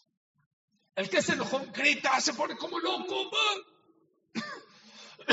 se calma y se desahoga pero a largo plazo le trae más problemas. Ahora su pareja ya se enojó, ahora sus hijos ya no lo quieren hablar con él. No es, a, no es a largo plazo, es a corto plazo. Es exactamente lo mismo con la tecnología. Aquella persona que está vacío y se mete y ve cosas que no tiene que ver. Ya se conoce, sí, en el momento te distraes. Pero dice Raftorsky, eres una persona con una visión muy corta, porque solo estás viendo el momento. Eis de un jajam, arrueta anulada. La persona que ve el futuro debe trabajar más en llenar ese vacío con cosas espirituales, en ver por el otro, en dejar de ser egoísta, en estudiar mejor, en hacer mitzvot más, más, con más ganas, en preocuparte por la gente anciana, en preocuparte por tus hijos. Eso te va a llenar eso te va a hacer feliz en este mundo y en el otro mundo. Rafael Hirsch se sigue. No nada más la tecnología, no nada más la basura. La persona que tiene Siná en su corazón es porque está vacía de cosas buenas. La persona que está lleno de cosas buenas de verdad, auténticas y verdaderas, créanmelo, no necesita todas esas cosas. ¿Y saben qué nos está pasando? ¿Por qué es tan importante escuchar, estudiar Musar, tener un mentor, alguien que te reclame, alguien que te diga, porque la gente no se está dando cuenta. Yo hablo de mí, estoy en, el coche manejando y, estoy whatsappeando y me enojo cuando mi esposa me lo dice, cuando mi mamá me regaña, pero no nos damos cuenta que nos estamos haciendo adictos a cosas que nos están destruyendo, te están haciendo grietas, grietas, grietas, y luego ¡pum! te caes. O te resbalas en pornografía, o te resbalas en cosas que no tienes que hacer, o te resbales en tu relación. Acerca la tecnología, acerca a los lejanos y aleja a los cercanos. El convivio con tu esposa, el convivio con tus hijos, ya no es el mismo. La comunicación con ellos ya no es la misma. Y luego es too late. Y luego se cae el edificio. ¿Pero por qué? Porque hubieron unas grietas que no te diste cuenta. Qué importante es hacer stop y decir, Tisha Créanme que se va a construir el Betamigdash. Me dejan leerles una carta ficticia. Les va a encantar si no la han escuchado. ¿Saben de quién es? Del Yetzer Carta del Yetzer a su mejor cliente que eres tú. No saben qué usar. ¿Tú ya la oíste, Elías? ¿No? Uh.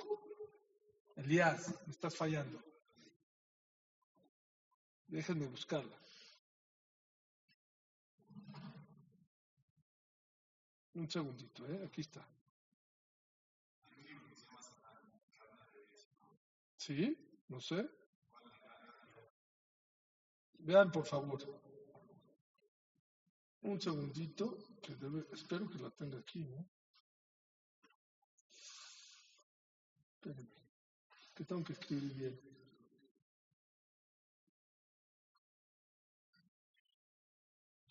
Yo sé que les va a gustar.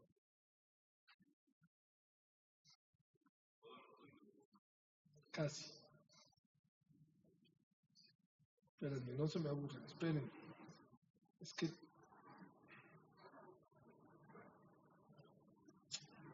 Ay, ay, ay, ay, ay.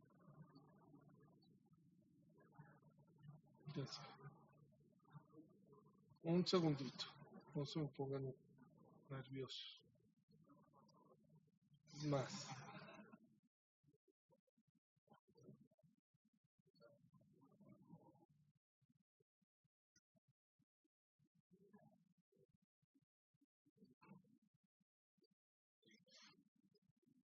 Espérenme, no se pongan nerviosos. La voy a encontrar, porque la voy a encontrar. Es, es estrategia liechera, no quiere.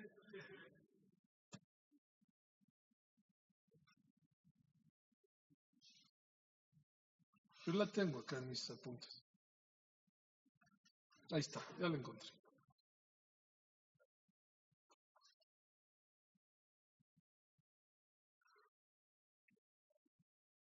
Uy, me está dejando.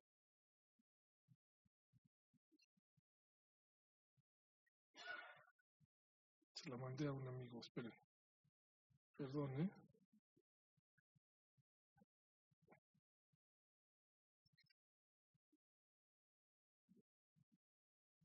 No, no me está dejando el.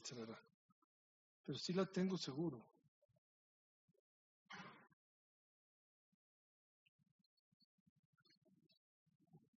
Bueno.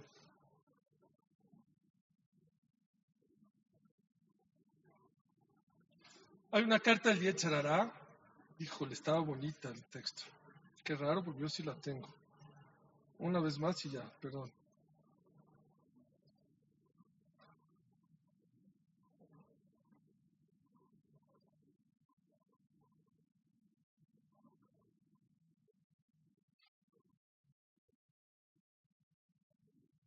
No, no me sale, qué raro. Sí la tengo 100%. Bueno, hay una carta del Yetzirah donde una persona, el Yetzirah le carta, es una carta ficticia que le escribe al- a la persona, le dice, Shalom Aleja, Javi, mi querido, soy una persona que vivo contigo y la mayoría, las mayorías de las decisiones en la vida, ¿qué crees? Este, las tomas conmigo y no te das cuenta. Y la verdad, me impresiona mucho que cómo llevas 20 años viviendo, vives conmigo y todavía no me conoces. Te mareo muy fácil. Te estoy quitando los dos mundos, porque el Yetzirah te quita este mundo y el otro mundo. Y no te das cuenta. Y la verdad es que yo cambio mucho y por eso soy muy hábil. Yo soy muy estratégico, así dice. Yo soy muy estratégico. Sé cuáles son tus puntos débiles y te doy un dulcecito. Te dejo que te pares todos el hijot. 40 días. Te pares a las 5 de la mañana y reces y te pegues y hagas todo. Y en shofar lloras, en calnidre. Y al final lo único que hago es que no cambies, que seas la misma persona. Ese soy yo, soy el Yetzerará. Y él habla contigo y te convence y no te das cuenta. Y la persona tiene que ser estratégico y saber que la tecnología, lo digital, lo está destruyendo, le está haciendo grietas en su vida, en su matrimonio, en su familia. Tienes que reconocer, el primer paso de la Teshuvah, ¿saben cuál es? Tahiti, reconozco. Si no reconoces, aunque no cambies, el primer paso es reconocer y mucha gente nos está costando trabajo eso, que no estamos dando cuenta que la tecnología nos está quitando el 70% de nuestra vida. que nos está quitando nuestra, nuestras tefilot. Hay gente que se queja, es que Hashem no me contesta. Pues ¿cómo te va a contestar si estás rezando con el celular, el sidur en una mano y el celular con otra mano? Es una falta de respeto. Tengo un amigo que se, sintió, se, se sentó no con el presidente de la República, con el director de CFE, que es el director de, de, electricidad de México. Y fue a la junta él y su secretaria o su asistente. Y su, a, su, a su asistente le llegó un WhatsApp, pero no crean que lo contestó y lo habló. Así como cuando tengan a ver, a ver quién es. Y se le quedó viendo. Vino el director de CFE, le dijo, discúlpeme, pero es una falta de respeto lo que está haciendo. ¿Que no le interesa lo que yo estoy hablando? Se me sale de la junta si no lo subo. Sacó a su, me contó él. Me dijo, vengo ahorita a la junta, ¿qué crees que me pasó, Suri? Sacó a mi asistente de la junta, no era el presidente de la República, un director de la CFE, no el más de... No es, fal, es falta respeto que me tengas el celular en la mesa.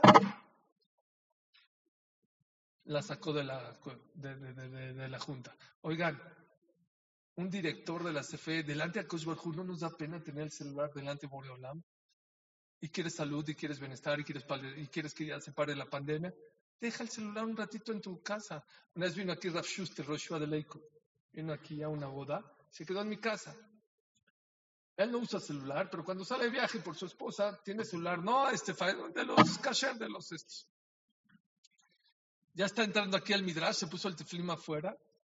De repente, ¡ey! Se regresa. ¿Qué pasó, Jam? No, no, no, yo no entro con celular al Bet Midrash. Cacher y apagado. Hagan de cuenta que tenía, no sé qué tenía en la bolsa. No, no, no, ve, es que perdón, te puedo dar mi celular, es que yo no entro al Midrash así. Váyanse a Leikut y van a ver afuera del Midrash celulares formados afuera del celular. La gente no entra, ni apagado. Es ley por, los Jamim, dijeron. Se acabó el celular dentro del Bet Midrash. Ay, si mi esposa está por dar a luz, te prestan un viper, ¿se acuerdan del viper? Esos que vibran. Sí, tiene razón. A lo mejor tu esposa te quiere localizar y estás en el Bet Midrash, va a juntar a... ¿Cómo te va a encontrar delante de mil personas? Te prestan un viper, un viper, eso, y les vibra cuando necesite, se sale y ya quiere decir que su esposa está aliviando. Así es el Lakewood. Pero por eso hay tanta Torah, por eso hay tanta felicidad. No nos damos cuenta. El otro día vi, estoy en mi coche y me empezó a hablar feo. Dije, ah, qué raro. Y me doy cuenta que está junto de mí, yo tenía la, ventana abierta, el, el, camión de la basura. Dijo, ah, a unos cuantos metros, ah, no podía ni respirar, no podía ni oler. Y de repente me doy cuenta que adentro del camión de la basura está el basurero comiéndose su torta, disfrutando. Hagan de cuenta que estaba en el restaurante más fino del mundo.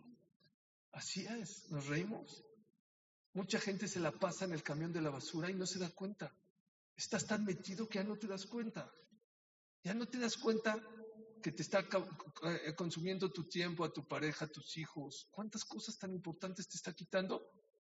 Y como dijo Ramatitea Salomón, sí se puede. Ponle límites, ponle filtros. Ponle tiempos, ponle prioridades. Hay lugares donde no puedes ir, hay lugares donde sí puedes ir. Pero tienes que aprender a vivir con más calidad de vida. Esto está destruyendo la sociedad, está destruyendo las parejas, está destruyendo a las familias, está destruyendo a los jóvenes. Y si no somos estratégicos, y miren, no, no crean que yo soy cerrado si yo ahorita les digo, quítenle todos los teléfonos a sus hijos, quítense ustedes todos sus teléfonos, ¿saben qué va a pasar? No vas a aguantar ni un segundo, no vas a aguantar ni un segundo. Yo tengo un amigo que a su hijo de 17 años no le daba celular. Yo le decía, dale celular, hazme caso. No, no, es muy negro él. No, no, está bien. No le da celular, celular. Un día fue a su cuarto, abrió su cajón. ¿Cuántos celulares tenía? Cuatro cuatro celulares. No hay que ser muy cerrado, pero tampoco no poner límites, no poner atención. Es un tema muy importante, es uno de los problemas más grandes de la generación, dicho no por los jamim, por los goyim. Imagínate los jamim lo que opinan. Qué importante es que la persona ponga atención en estos días de stop, de Tisha de cómo manejar la tecnología. Va a cambiar tu vida, va a cambiar tu pareja. Una persona me contó que escuchó una clase sobre los celulares, y es una persona que tiene hijos chiquitos. Llegan de la escuela a las 2 de la tarde. ¿Qué hizo su esposa? De 2 de la tarde a 8 de la noche que los duerme, apaga el celular y lo echa al cajón. Seis horas. Yo me enojé, me dijo el esposo, yo me enojé. Suri, a la semana mi casa era otra. Mi casa era una cosa, una cosa de locos. A casa de locos. No sé, no sé si es magia, no sé si no es magia, no sé si es rujaní o no rujaní.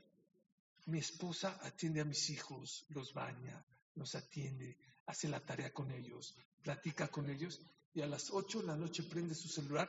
Es otra vida. Hay una señora que me contó, me escribió, vivía en Nueva York, es mexicana, pero vivía en Nueva York. Me dijo, yo era adicta a Instagram. No de cosas malas, de nutrición, de cosas buenas, pero me estaba enfermando, me estaba acabando. Y decidí dejar mi Instagram.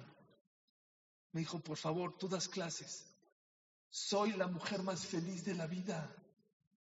Yo pensé que me iba, no sé qué me iba a pasar sin el Instagram. Lo cerré, cerré mi cuenta y no me pasó nada. Soy mucho más feliz. Y yo les digo, ¿por qué? Porque en Instagram, ¿a quién sigues? ¿A quién sigues? Al nutriólogo más importante, al doctor más importante, al famoso más. ¿Cuántos seguidores tiene y cuántas? Y mira su estatura y mira su cómo come y no. Te deprimes. Mira, yo no soy jugador y yo no tengo esto, yo no tengo esos viajes, yo no tengo esas comidas. Y lo único que te hace es causarte angustia y tristeza. Pues hay que ser un poco más inteligente o saber qué postear, o saber qué ver, o saber qué seguir. O de plano no pasa nada, cerrarlo. La gente lo va a pagar. Y te lo va a pagar en grande. Pero ¿saben qué? Me pasan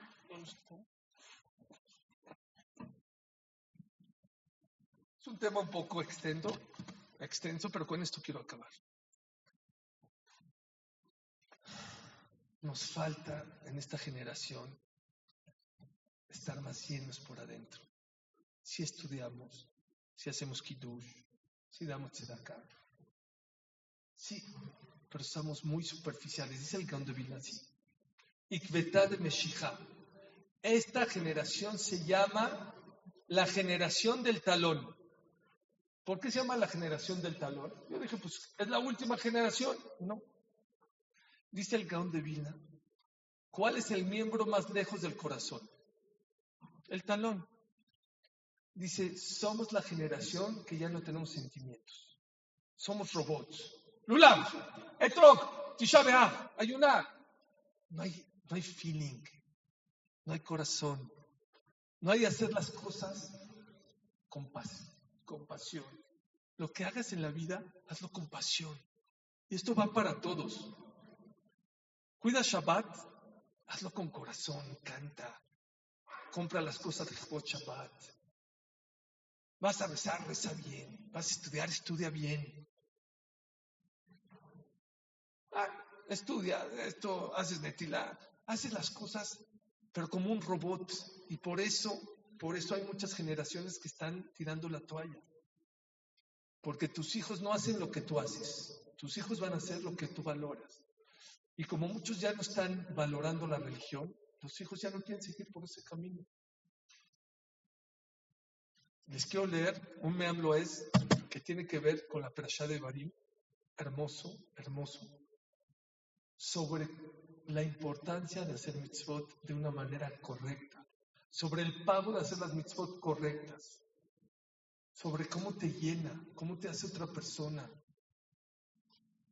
Tenemos que cambiar nuestra manera de hacer mitzvot, tenemos que cambiar la mentalidad. No podemos ser los mismos. No puedes seguir ayunando a los 30, que a los 40, que a los 50. Ya tienes que, Tisha te tiene que dar otro sentido. Sinat Hinam, Sinat Hinam, Sinat Hinam. Sí, Sinat Hinam, se estudió el yo no odio a nadie. ¿eh? Oye, Si 1953 años hablan de Sinat Hinam y el Beta Midrash no se ha construido, pues a lo mejor investiga qué es Sinat. A lo mejor es como el ahora Jaime Kadosh, que Sinat Hinam no es este odio de odio jarocho. A lo mejor Sinat Hinam tiene otro sentido. Cuando dejas de hablar, como dice el Aruch 72 horas con una persona que querías o con tu pareja, ya se llama que la odias. No, pero no quiero que se muera. No, en el judaísmo no se necesita morir para que se llame odio. Y empiezas a ver los conceptos distintos y diferentes. Tienes que hacer un stop y decir, quiero cambiar, quiero ser distinto, quiero ser diferente.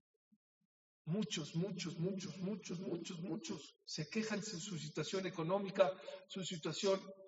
Ya deja de quejarte. Cuestiónate. A lo mejor todo lo que te está pasando es porque estás en el camión de la basura y no te das cuenta. Abre los ojos. Pon tu corazón, reflexiona, piensa. Vean por favor. O sea, qué miedo, pero por el otro lado, la verdad es un tesoro. Que el Meam nos abre los ojos de que muchas veces pensamos que nosotros hacemos Torah y Mitzvot y estamos a lo mejor muy lejos. Vean cómo escribe. Dice el Raj, el Raj es Rabenu Hananel, todos los Rishonim se le cuadran a Rabenu Hananel. Dice así. Amar a Israel, para los que tienen miedos de las tragedias y los que tienen miedos de, los virus y de todo lo que se está escuchando. Amar a Israel, dijo a Kosh Israel, Shimru et ramach mitzvot ase, shetiviti lachem, cumple los 248 mitzvot ase que te ordené,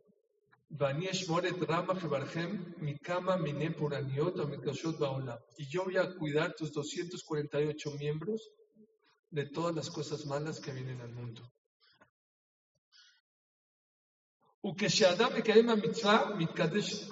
Cuando una persona cumple una mitzvah, se santifica todo su cuerpo.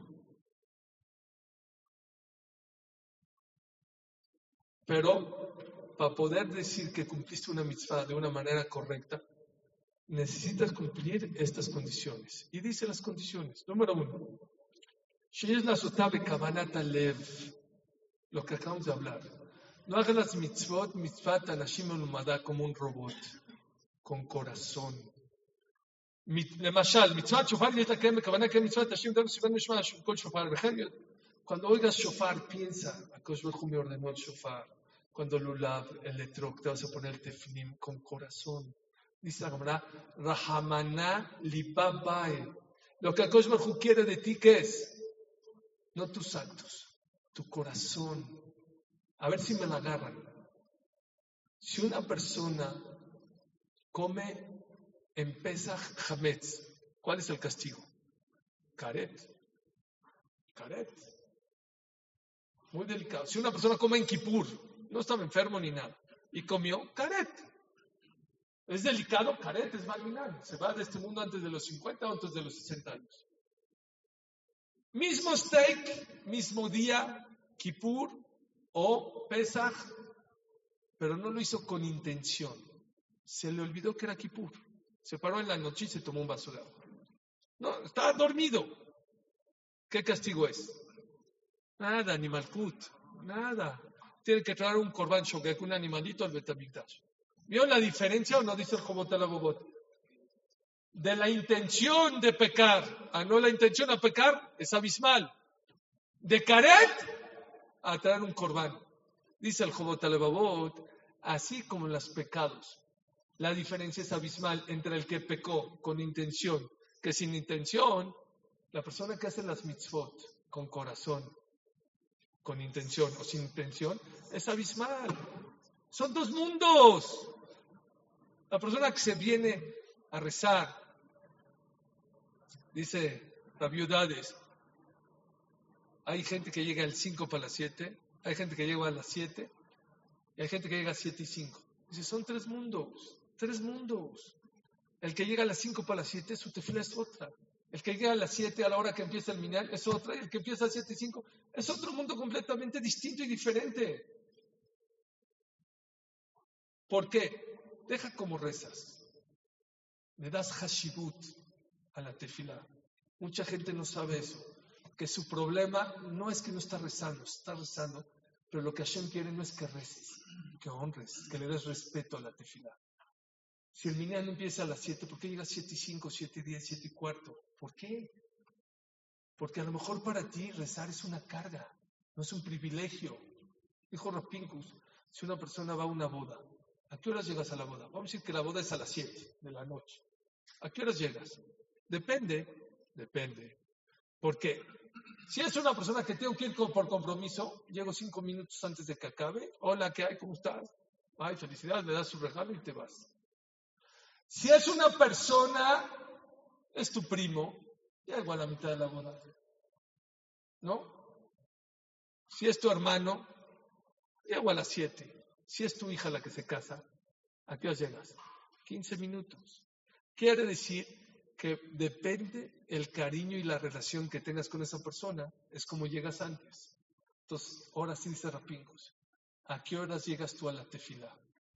Si tú llegas siete y cuarto, siete y veinte, quiere decir que tu relación con Dios no es la máxima.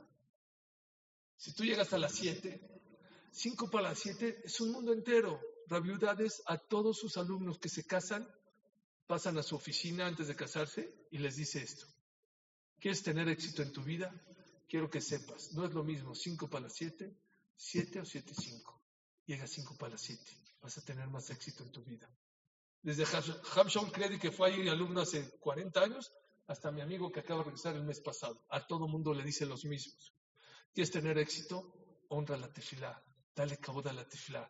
Haz las cosas con corazón, no por obligación.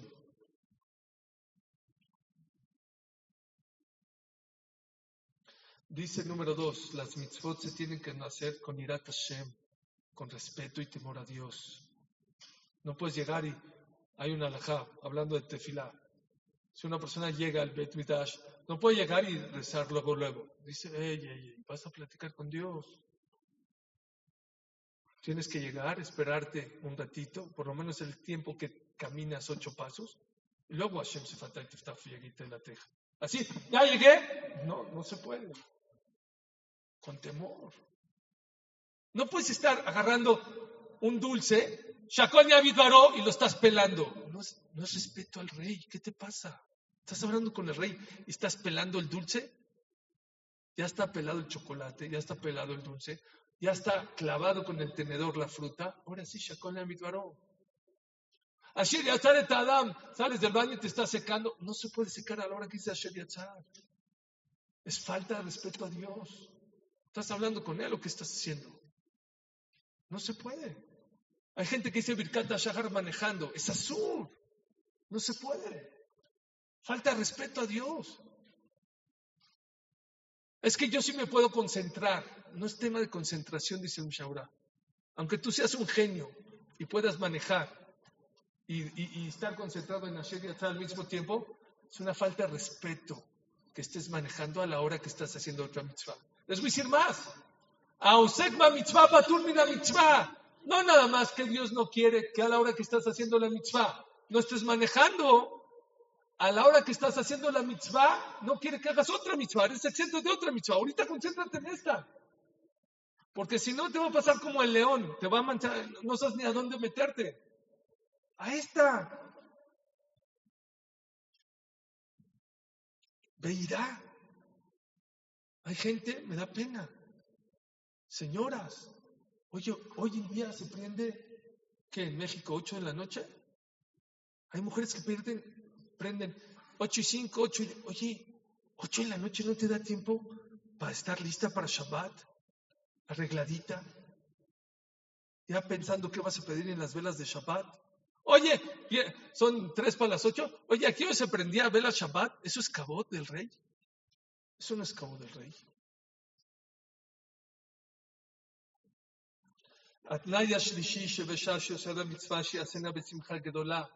Las mitzvot no nada más se tienen que hacer con corazón, no nada más se tienen que hacer con temor a Hashem, se tienen que hacer con alegría.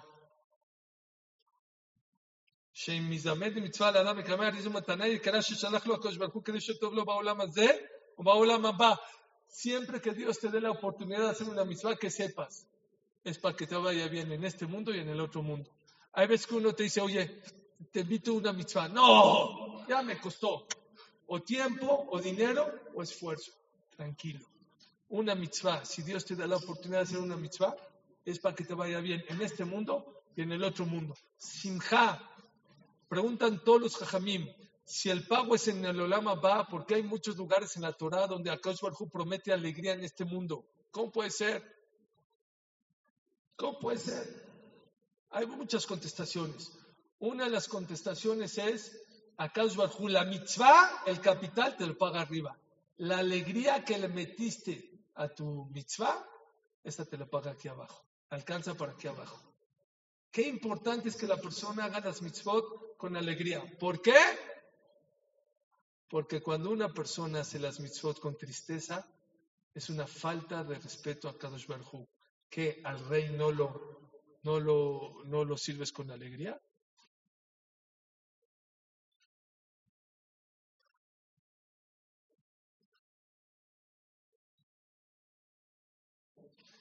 Otra condición es no hacer mitzvot a medias. Hacemos muchas mitzvot a medio gas. Rezamos, nos saltamos un poquito. Ya llegué tarde, bueno, empiezo el Baruch Shamar. Shabbat, agarro el celular. Shabbat, eh, a veces me echo un cigarrito. Lo que ya vas a hacer, hazlo completo. y esto es para que, ahí viene Roshaná. Dicen los jamim, es más importante que hagas cabalot, recibimientos chiquitos, pero firmes, que grandes a medias. Hay una alajá, si yo tengo ahorita en la mesa dos pedazos de pan, uno chiquito pero completo y uno grande partido, ¿qué es mejor decir brajá? ¿Sobre el chiquito completo o sobre el grande partido? Dice la alajá, agárrate el chiquito que está completo y no te agarres el grande que está partido. Dicen los jamín, de ahí se aprende algo muy importante. Es mejor hacer una cosa bien que dos mal. Agárrate cosas chiquitas. Ahorita viene Roshaná, no hagas cabalot grandes. Pequeñas, chiquitos, que después, que en un año digas, Borolá, me diste un año más de vida, pero ¿qué crees? Te cumplí esto, perfecto. Eso es para todos nosotros. Lo que ya hacemos hay que hacerlo bien. Igual ya dices Shahrid, di bien. Ya dices Minja, dilo bien. Cuida Shabbat, cuídalo bien. Así me enseñó Rab Gabriel Toledano, mi Shalom. Igual ya lo haces. ¿Qué ton? No, está haciendo cosas más. Y les digo un tip. Ahorita que venga Roshaná, hay otro tipo de Teshuvah. No hacer cosas nuevas. Reforzar las nuevas, las viejas. Hacerlas de mejor manera. Mejor Shalom Bait, mejor Jinuja Banim. trabajar más en lo que estás. Ahí vas, pero te falta hacer una mitzvah bishnimuta, como debe ser. Acabarla.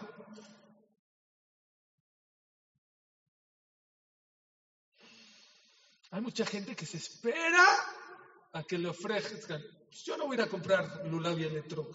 Si alguien viene y me dice, oye, tiene un Lulav, un Electroc, lo compro. Yo no voy a donar, pero si viene el de la Tzedaká y me pide, le doy. Adelántate. Las mitzvot, no nada más hay que cumplirlas, hay que anhelar hacerlas. ¿Qué es Shomer mitzvah? No es le calle mitzvah, Shomer mitzvah, dice el pasú, Beaviv Shamar et Adabar. Beaviv Shamar et Adabar, y Jacob estaba esperando cuándo se va a cumplir el sueño de, de Yosef. Así se deben ser las mitzvot. Tienes que demostrar cariño y amor de tal manera que no te tienes que esperar hasta que alguien te ofrezca para hacer la mitzvah, sino esperar a hacer las mitzvot. Si tienes oportunidad de hacer la mitzvah, hazla tú. No mandes un shaliach. No mandes un mensajero. Tú hazlo. Tú compras las cosas para Shabbat. Tú, señora Rabanit, cocina para el hijo Shabbat Kodesh con tus manos a Kedoshot. Tú reza. Tú haz las mitzvot. Tú dale a Tú llévala. Nos falta un poco eso. Nos gusta delegar. Bueno, tú por mí hazlo. Sácame Jehová. Tú, tú, tú hazlo.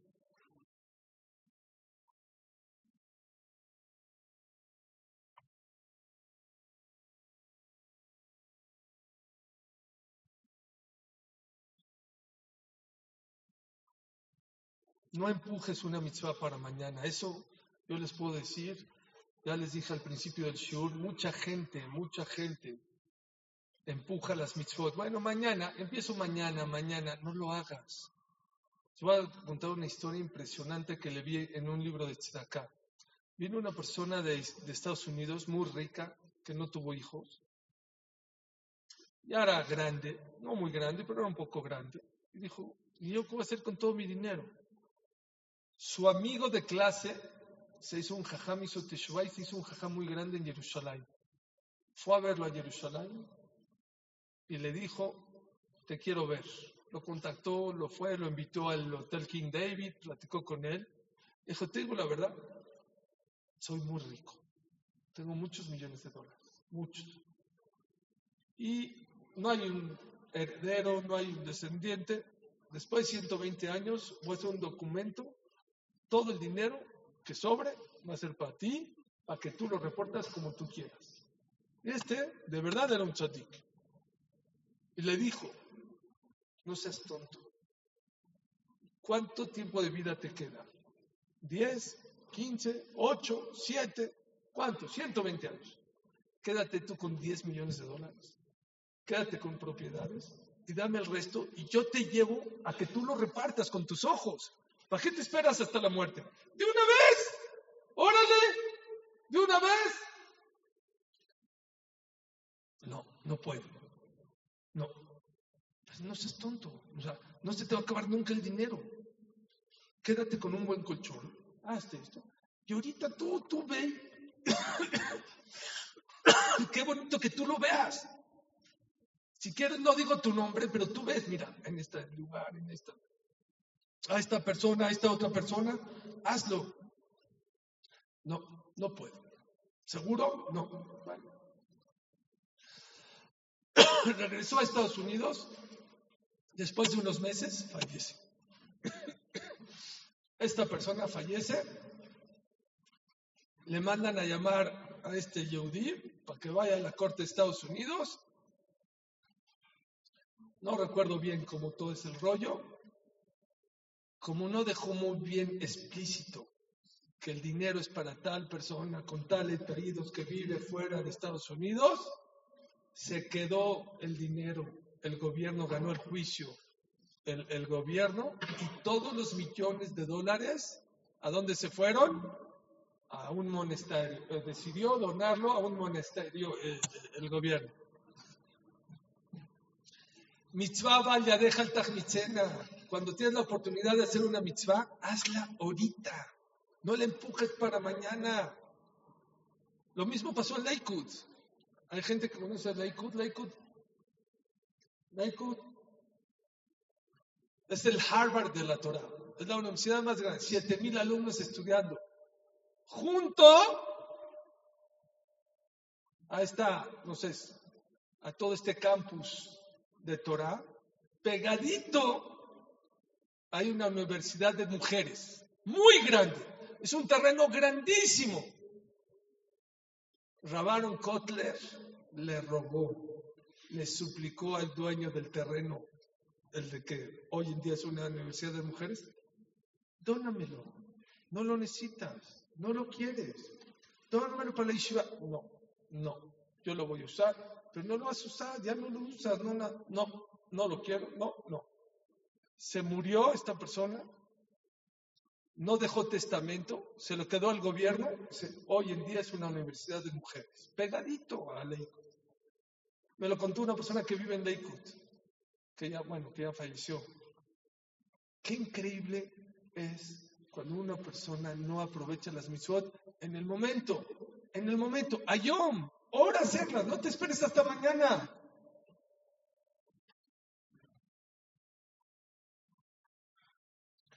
Otra cosa, no nada más haz la, la mitzvah con todo tu, tu, ímpetu y con todas tus ganas y dur, bellas. Haz las mitzvot con belleza. Trata de embellecer las mitzvot lo más que puedas. Puedes comprar un netro lo más bello que puedas tu mesa de Shabbat, lo más bello que tu Shalom Bait, lo más bello que puedas, y tu mitzvah. No es hacer, a ver, hay gente que compra casas, Baruch Hashem, de un valor impresionante, Y cuando les dices, mezuzot, pues cómprale a esta persona. No, están carísimas. No representan ni el punto uno de lo que gastaste. Y dur en las mitzvot, trata de embellecer las mitzvot. De la mejor manera que puedes embellecer las mitzvot, hazlo.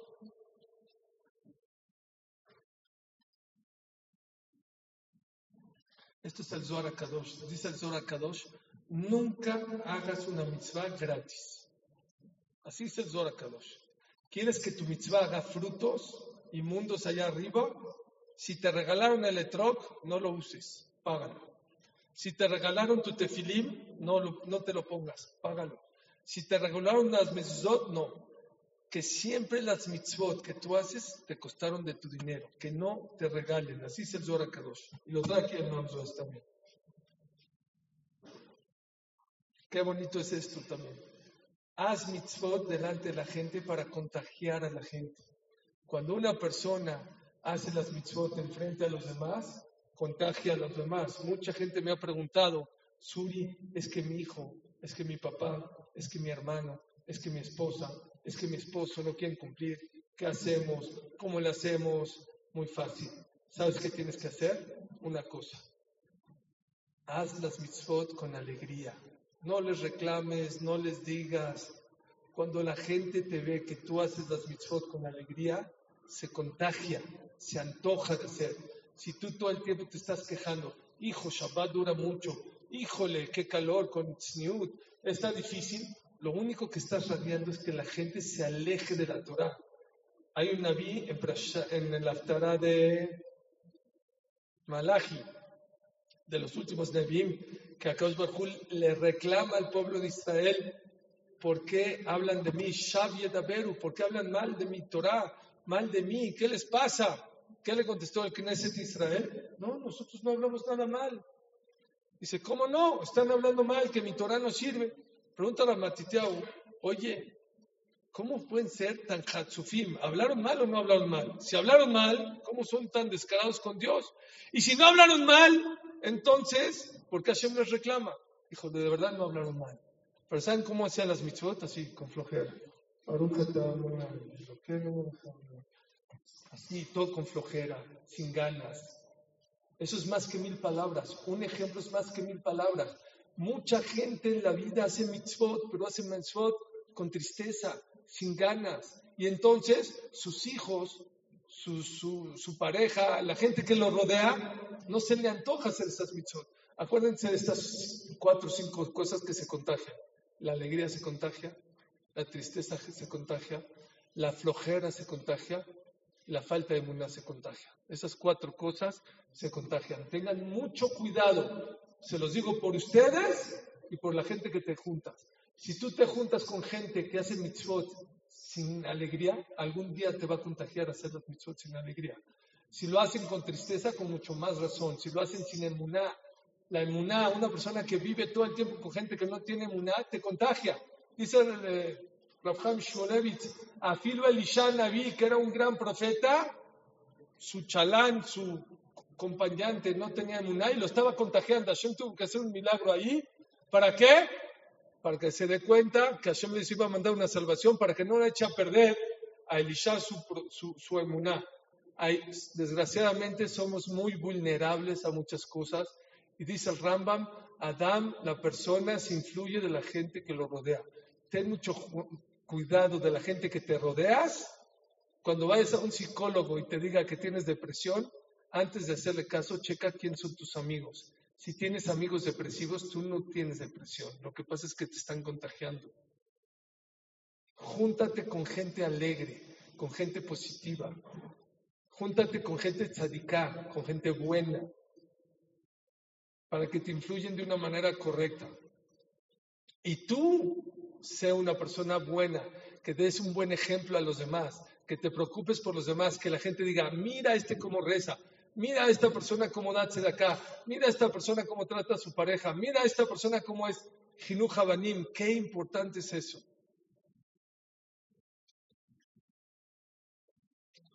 Otra de las condiciones que dice es para que las mitzvot te protejan y te cuidan, que ese dinero con que haces las mitzvot, obviamente tienes que pagar, pero que sea dinero kasher, que no sea dinero que no sea kasher. Les voy a contar dos historias de, de dinero kasher. Rav Jaime Brisk una vez estaba en su casa en Shabbat y se escuchó que en la cocina se cayó la charola y la esposa dijo, ya se rompió todo. Dijo, no se rompió nada. Pues, ¿No oíste que se cayó? A ver, ve a la cocina. Fue a la cocina y ¿qué pasó? No se había roto. Se cayó una charola, pero no se rompió nada. Dijeron, ah, Rav tú tienes Ruach HaKodesh. Dijo, no tengo Ruach HaKodesh. Entonces, ¿cómo supiste que no se rompió si se cayó? Dijo así, todo mi dinero que yo tengo es dinero kasher al 100%. Cuando una persona compra algo con dinero kasher, imposible que le pase nada malo. No puedes chocar, no te pueden bonificar, no te pueden hacer nada malo. La misma historia pasó, bueno, muy parecida, con el rebe de Klosenburg. El rebe de Klosenburg estuvo en la Shoah. Y antes de la Shoah tenía muchos artículos de plata. Hay un museo justo ahí en, eh, en Berlín, no. ¿Dónde estaba el museo este? En, justo en, ahí, como les dije ahí, el, eh, ¿cómo se llaman los?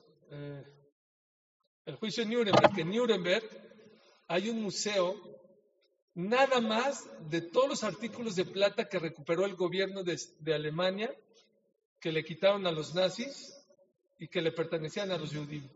Coronas del Sefer Torah, charolas de plata, candelabros de, de, Shabbat, cuchillo para cortar la jalá. ¿No saben?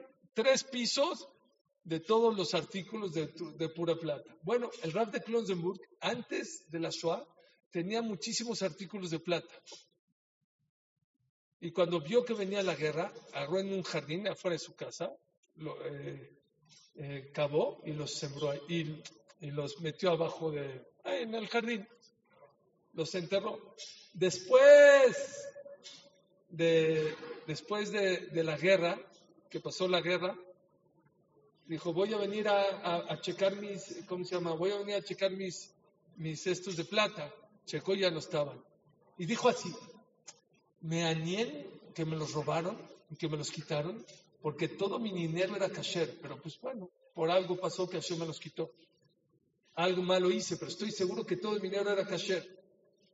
Después de unos días vino un vecino dijo, ten, aquí están tus. ¿Qué pasó? Dijo, cuando te fuiste de aquí, vi que venían los nazis y agarré, yo los desenterré y te los guardé y aquí están enteritos. Es una regla. La persona que tiene dinero kasher, no es fácil dinero kasher, pero aquella persona que tiene dinero kasher no tiene ningún ese. Por lo tanto, trata o haz que todas tus mitzvot sean con dinero kasher. Oco. Otra cosa muy importante, hay mucha gente que hace mitzvot con desprecio. Y dice varios ejemplos, aquí él me habló de eso. Si haces mitzvot, ¿eh? y si las haces con idur y todo, pero muchas veces no te das cuenta, y dentro de tus mitzvot, cumples las mitzvot con desprecio. Dice, por ejemplo, hay una mitzvah que cuando una persona hace shejitá a un pollo, la sangre que salpica hay que taparla con tierra. La alhaja es que no lo puedes hacer con el pie. Es desprecio, tiene que ser con la mano. Así como con, el pie lo tapas, no es cabo de la mitzvah, con la mano. Había un cohen que cuando hacía shejitá se ponía guantes para no mancharse, como que no me voy a despreciar mis manos. Hashem se enojó con él. ¿Eh? Hoy en día, pues es Gemara Mefureshet. A lo mejor ahorita para, para kasher, pero en el Beta Mikdash con, con los Korbanot. Sí, es Gemara Mefureshet, que no debe ser. Había que preguntarles. Número dos, número tres, dice acá, ¿saben ustedes que el Aarón, lo habían, en tiempo de David Amelech, habían secuestrado el Aarón, que tenía las lujot, lo habían secuestrado los felishtim, los palestinos. Y se empezaron a morir gente en el pueblo palestino, uno, otro, otro. No sabían qué estaba pasando. Uno dijo, pues a lo mejor es porque nos robamos el, el, el, el, Arona Kodesh con el Sefer. Dijo, ¿qué hacemos? Dice, a ver, vamos a ponerlo en una carreta con vacas. Y así lo pusieron. Lo pusieron en la carreta con vacas y las dijeron hacia Turquía, se iban hasta Jerusalén. Las ponían hacia Siria, se iban hacia Jerusalén. Dijeron, ¿sabes qué? Seguro es por eso. Le mandaron a avisar a David Amelech que venga a recoger su Arona Kodesh. ¿Está bien? Fueron a recoger. Dice, David era rey. Dice el Pasuk que cuando empezó a venir el Aarón, de allá David Amelech Mejarkel Jolos salió al encuentro a bailar y aplaudir como niño chiquito. ¿Y quién estaba en la ventana? Su esposa Mijal Bachaul. Mijal era de sangre azul, de Shaul Amelech. Zilzelbo lo despreció. Cuando vino, ya llegó, dijo David Amelech, oye, tú eres el rey. ¿Cómo así te pones a cantar y a bailar? No es cabo del rey. Le dijo David Amelech, mi desprecio delante de la Torah es el cabot más grande que puedo tener en mi vida. Pero él lo vio para abajo. Él lo despreció a David Amelech por haber cantado y bailado tanto con el Sefer Torah. Mahloket en la Gemara si por eso Mijal Bachaul no tuvo hijos de David Amelech, o se tardó mucho tiempo en tener hijos, por haber despreciado Kabod Torah. Mucha gente no sabe que es azur de hablar cuando sacaron del Sefer Torah. Cuando abren las puertas del Ejal, se pide por los enfermos. ¿Por qué? Porque cuando abren las puertas del Ejal, se abren las puertas del Shomai hay gente que está platicando, ¿y cómo quedó México? ¿Y cómo le ganó? ¿Y, y, si le ganó? ¿Y Messi? ¿No Messi? Argentina. No es momento. Es diluta. Es desprecio. El Jidá dice algo fuerte, pero se los tengo que decir. Si tú vienes a venir a, a platicar al CRIS, es mejor que no vengas. Quédate en tu casa. Mi ¿Quién les pidió a ustedes venir a mi casa, ensuciar mi palacio, a ensuciar mi casa. No lo hagas. Quédate. No lo desprecies.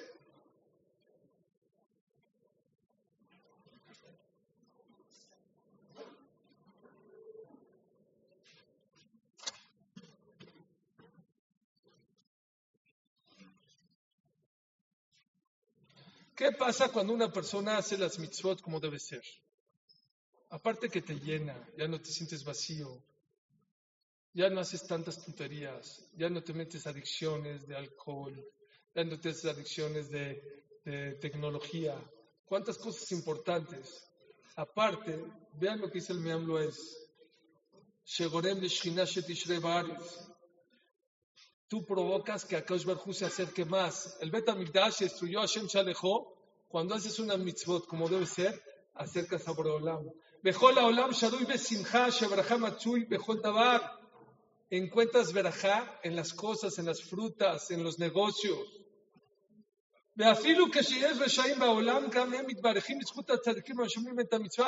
Afilu los malvados, la gente que no cumple Torah mitzvot, por el zehut de la gente tzadiká que hace mitzvot como debe ser, trae verajá al mundo.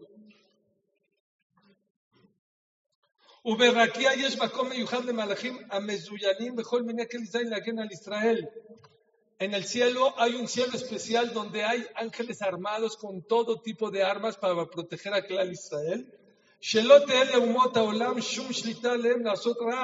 Que los protegen para que no existe ninguna, ningún país, ninguna ciudad que les pueda afectar.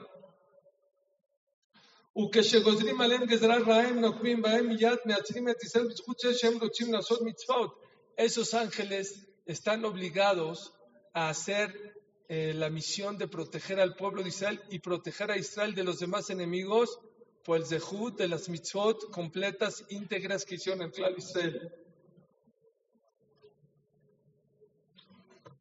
Dos, afilu y makash barhu gozer gezerara, afilu si akash barhu manda un decreto malo. Y es tzadik levatel la el tzadik puede anular la gezerá de mitzvah no con sus tefilot, con las mitzvot que él hace. también con sus tefilot, pero afilo con una mitzvah. וזהו מה שאמר כתוב, ואשר דיבר מלך שלטון, ומי יאמר לו מה תעשה. Melech Hasur Barratim, dice el Nefesh Haim, Akosh Barhu está amarrado de, es un rey amarrado con cadenas. ¿Por qué con cadenas? Porque hay veces que Akosh Barhu, porque nos portamos mal muchas personas, quiere mandar Gezerot, decretos malos al mundo, y el tzadik o la persona que hace una mitzvah íntegra, buena, como debe ser, es lo que provoca que Akosh Barhu no puede mandar ese decreto malo al mundo. Esto qué bonito. No paramos, desgraciadamente, este año de escuchar otra noticia y otra noticia y otra noticia. Dice el Meamlo es aquella persona que hace mitzvot íntegras, con alegría, con corazón, con ganas, como debe ser. En Mebasrim lo minashomaim besorot raot jamás a Kadosh Barjú le va a hacer que le den malas noticias. El Amodim lo rak besorot le anuncian puras buenas noticias. Zeu Shomer Akatuv, Shomer Mitzvah, lo davar ra.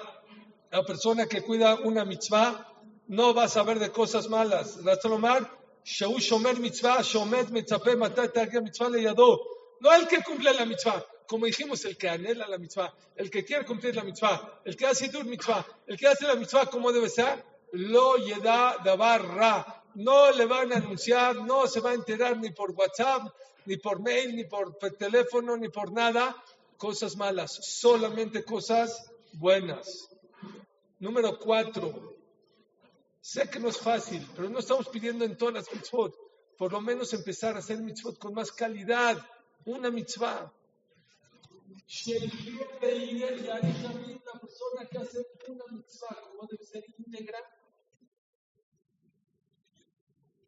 ¿sí? ¿A qué se parece? A una persona que se cayó al mar y le echan una cuerda. Una cuerda, no necesita diez cuerdas. Una cuerda le sirve para salvarse.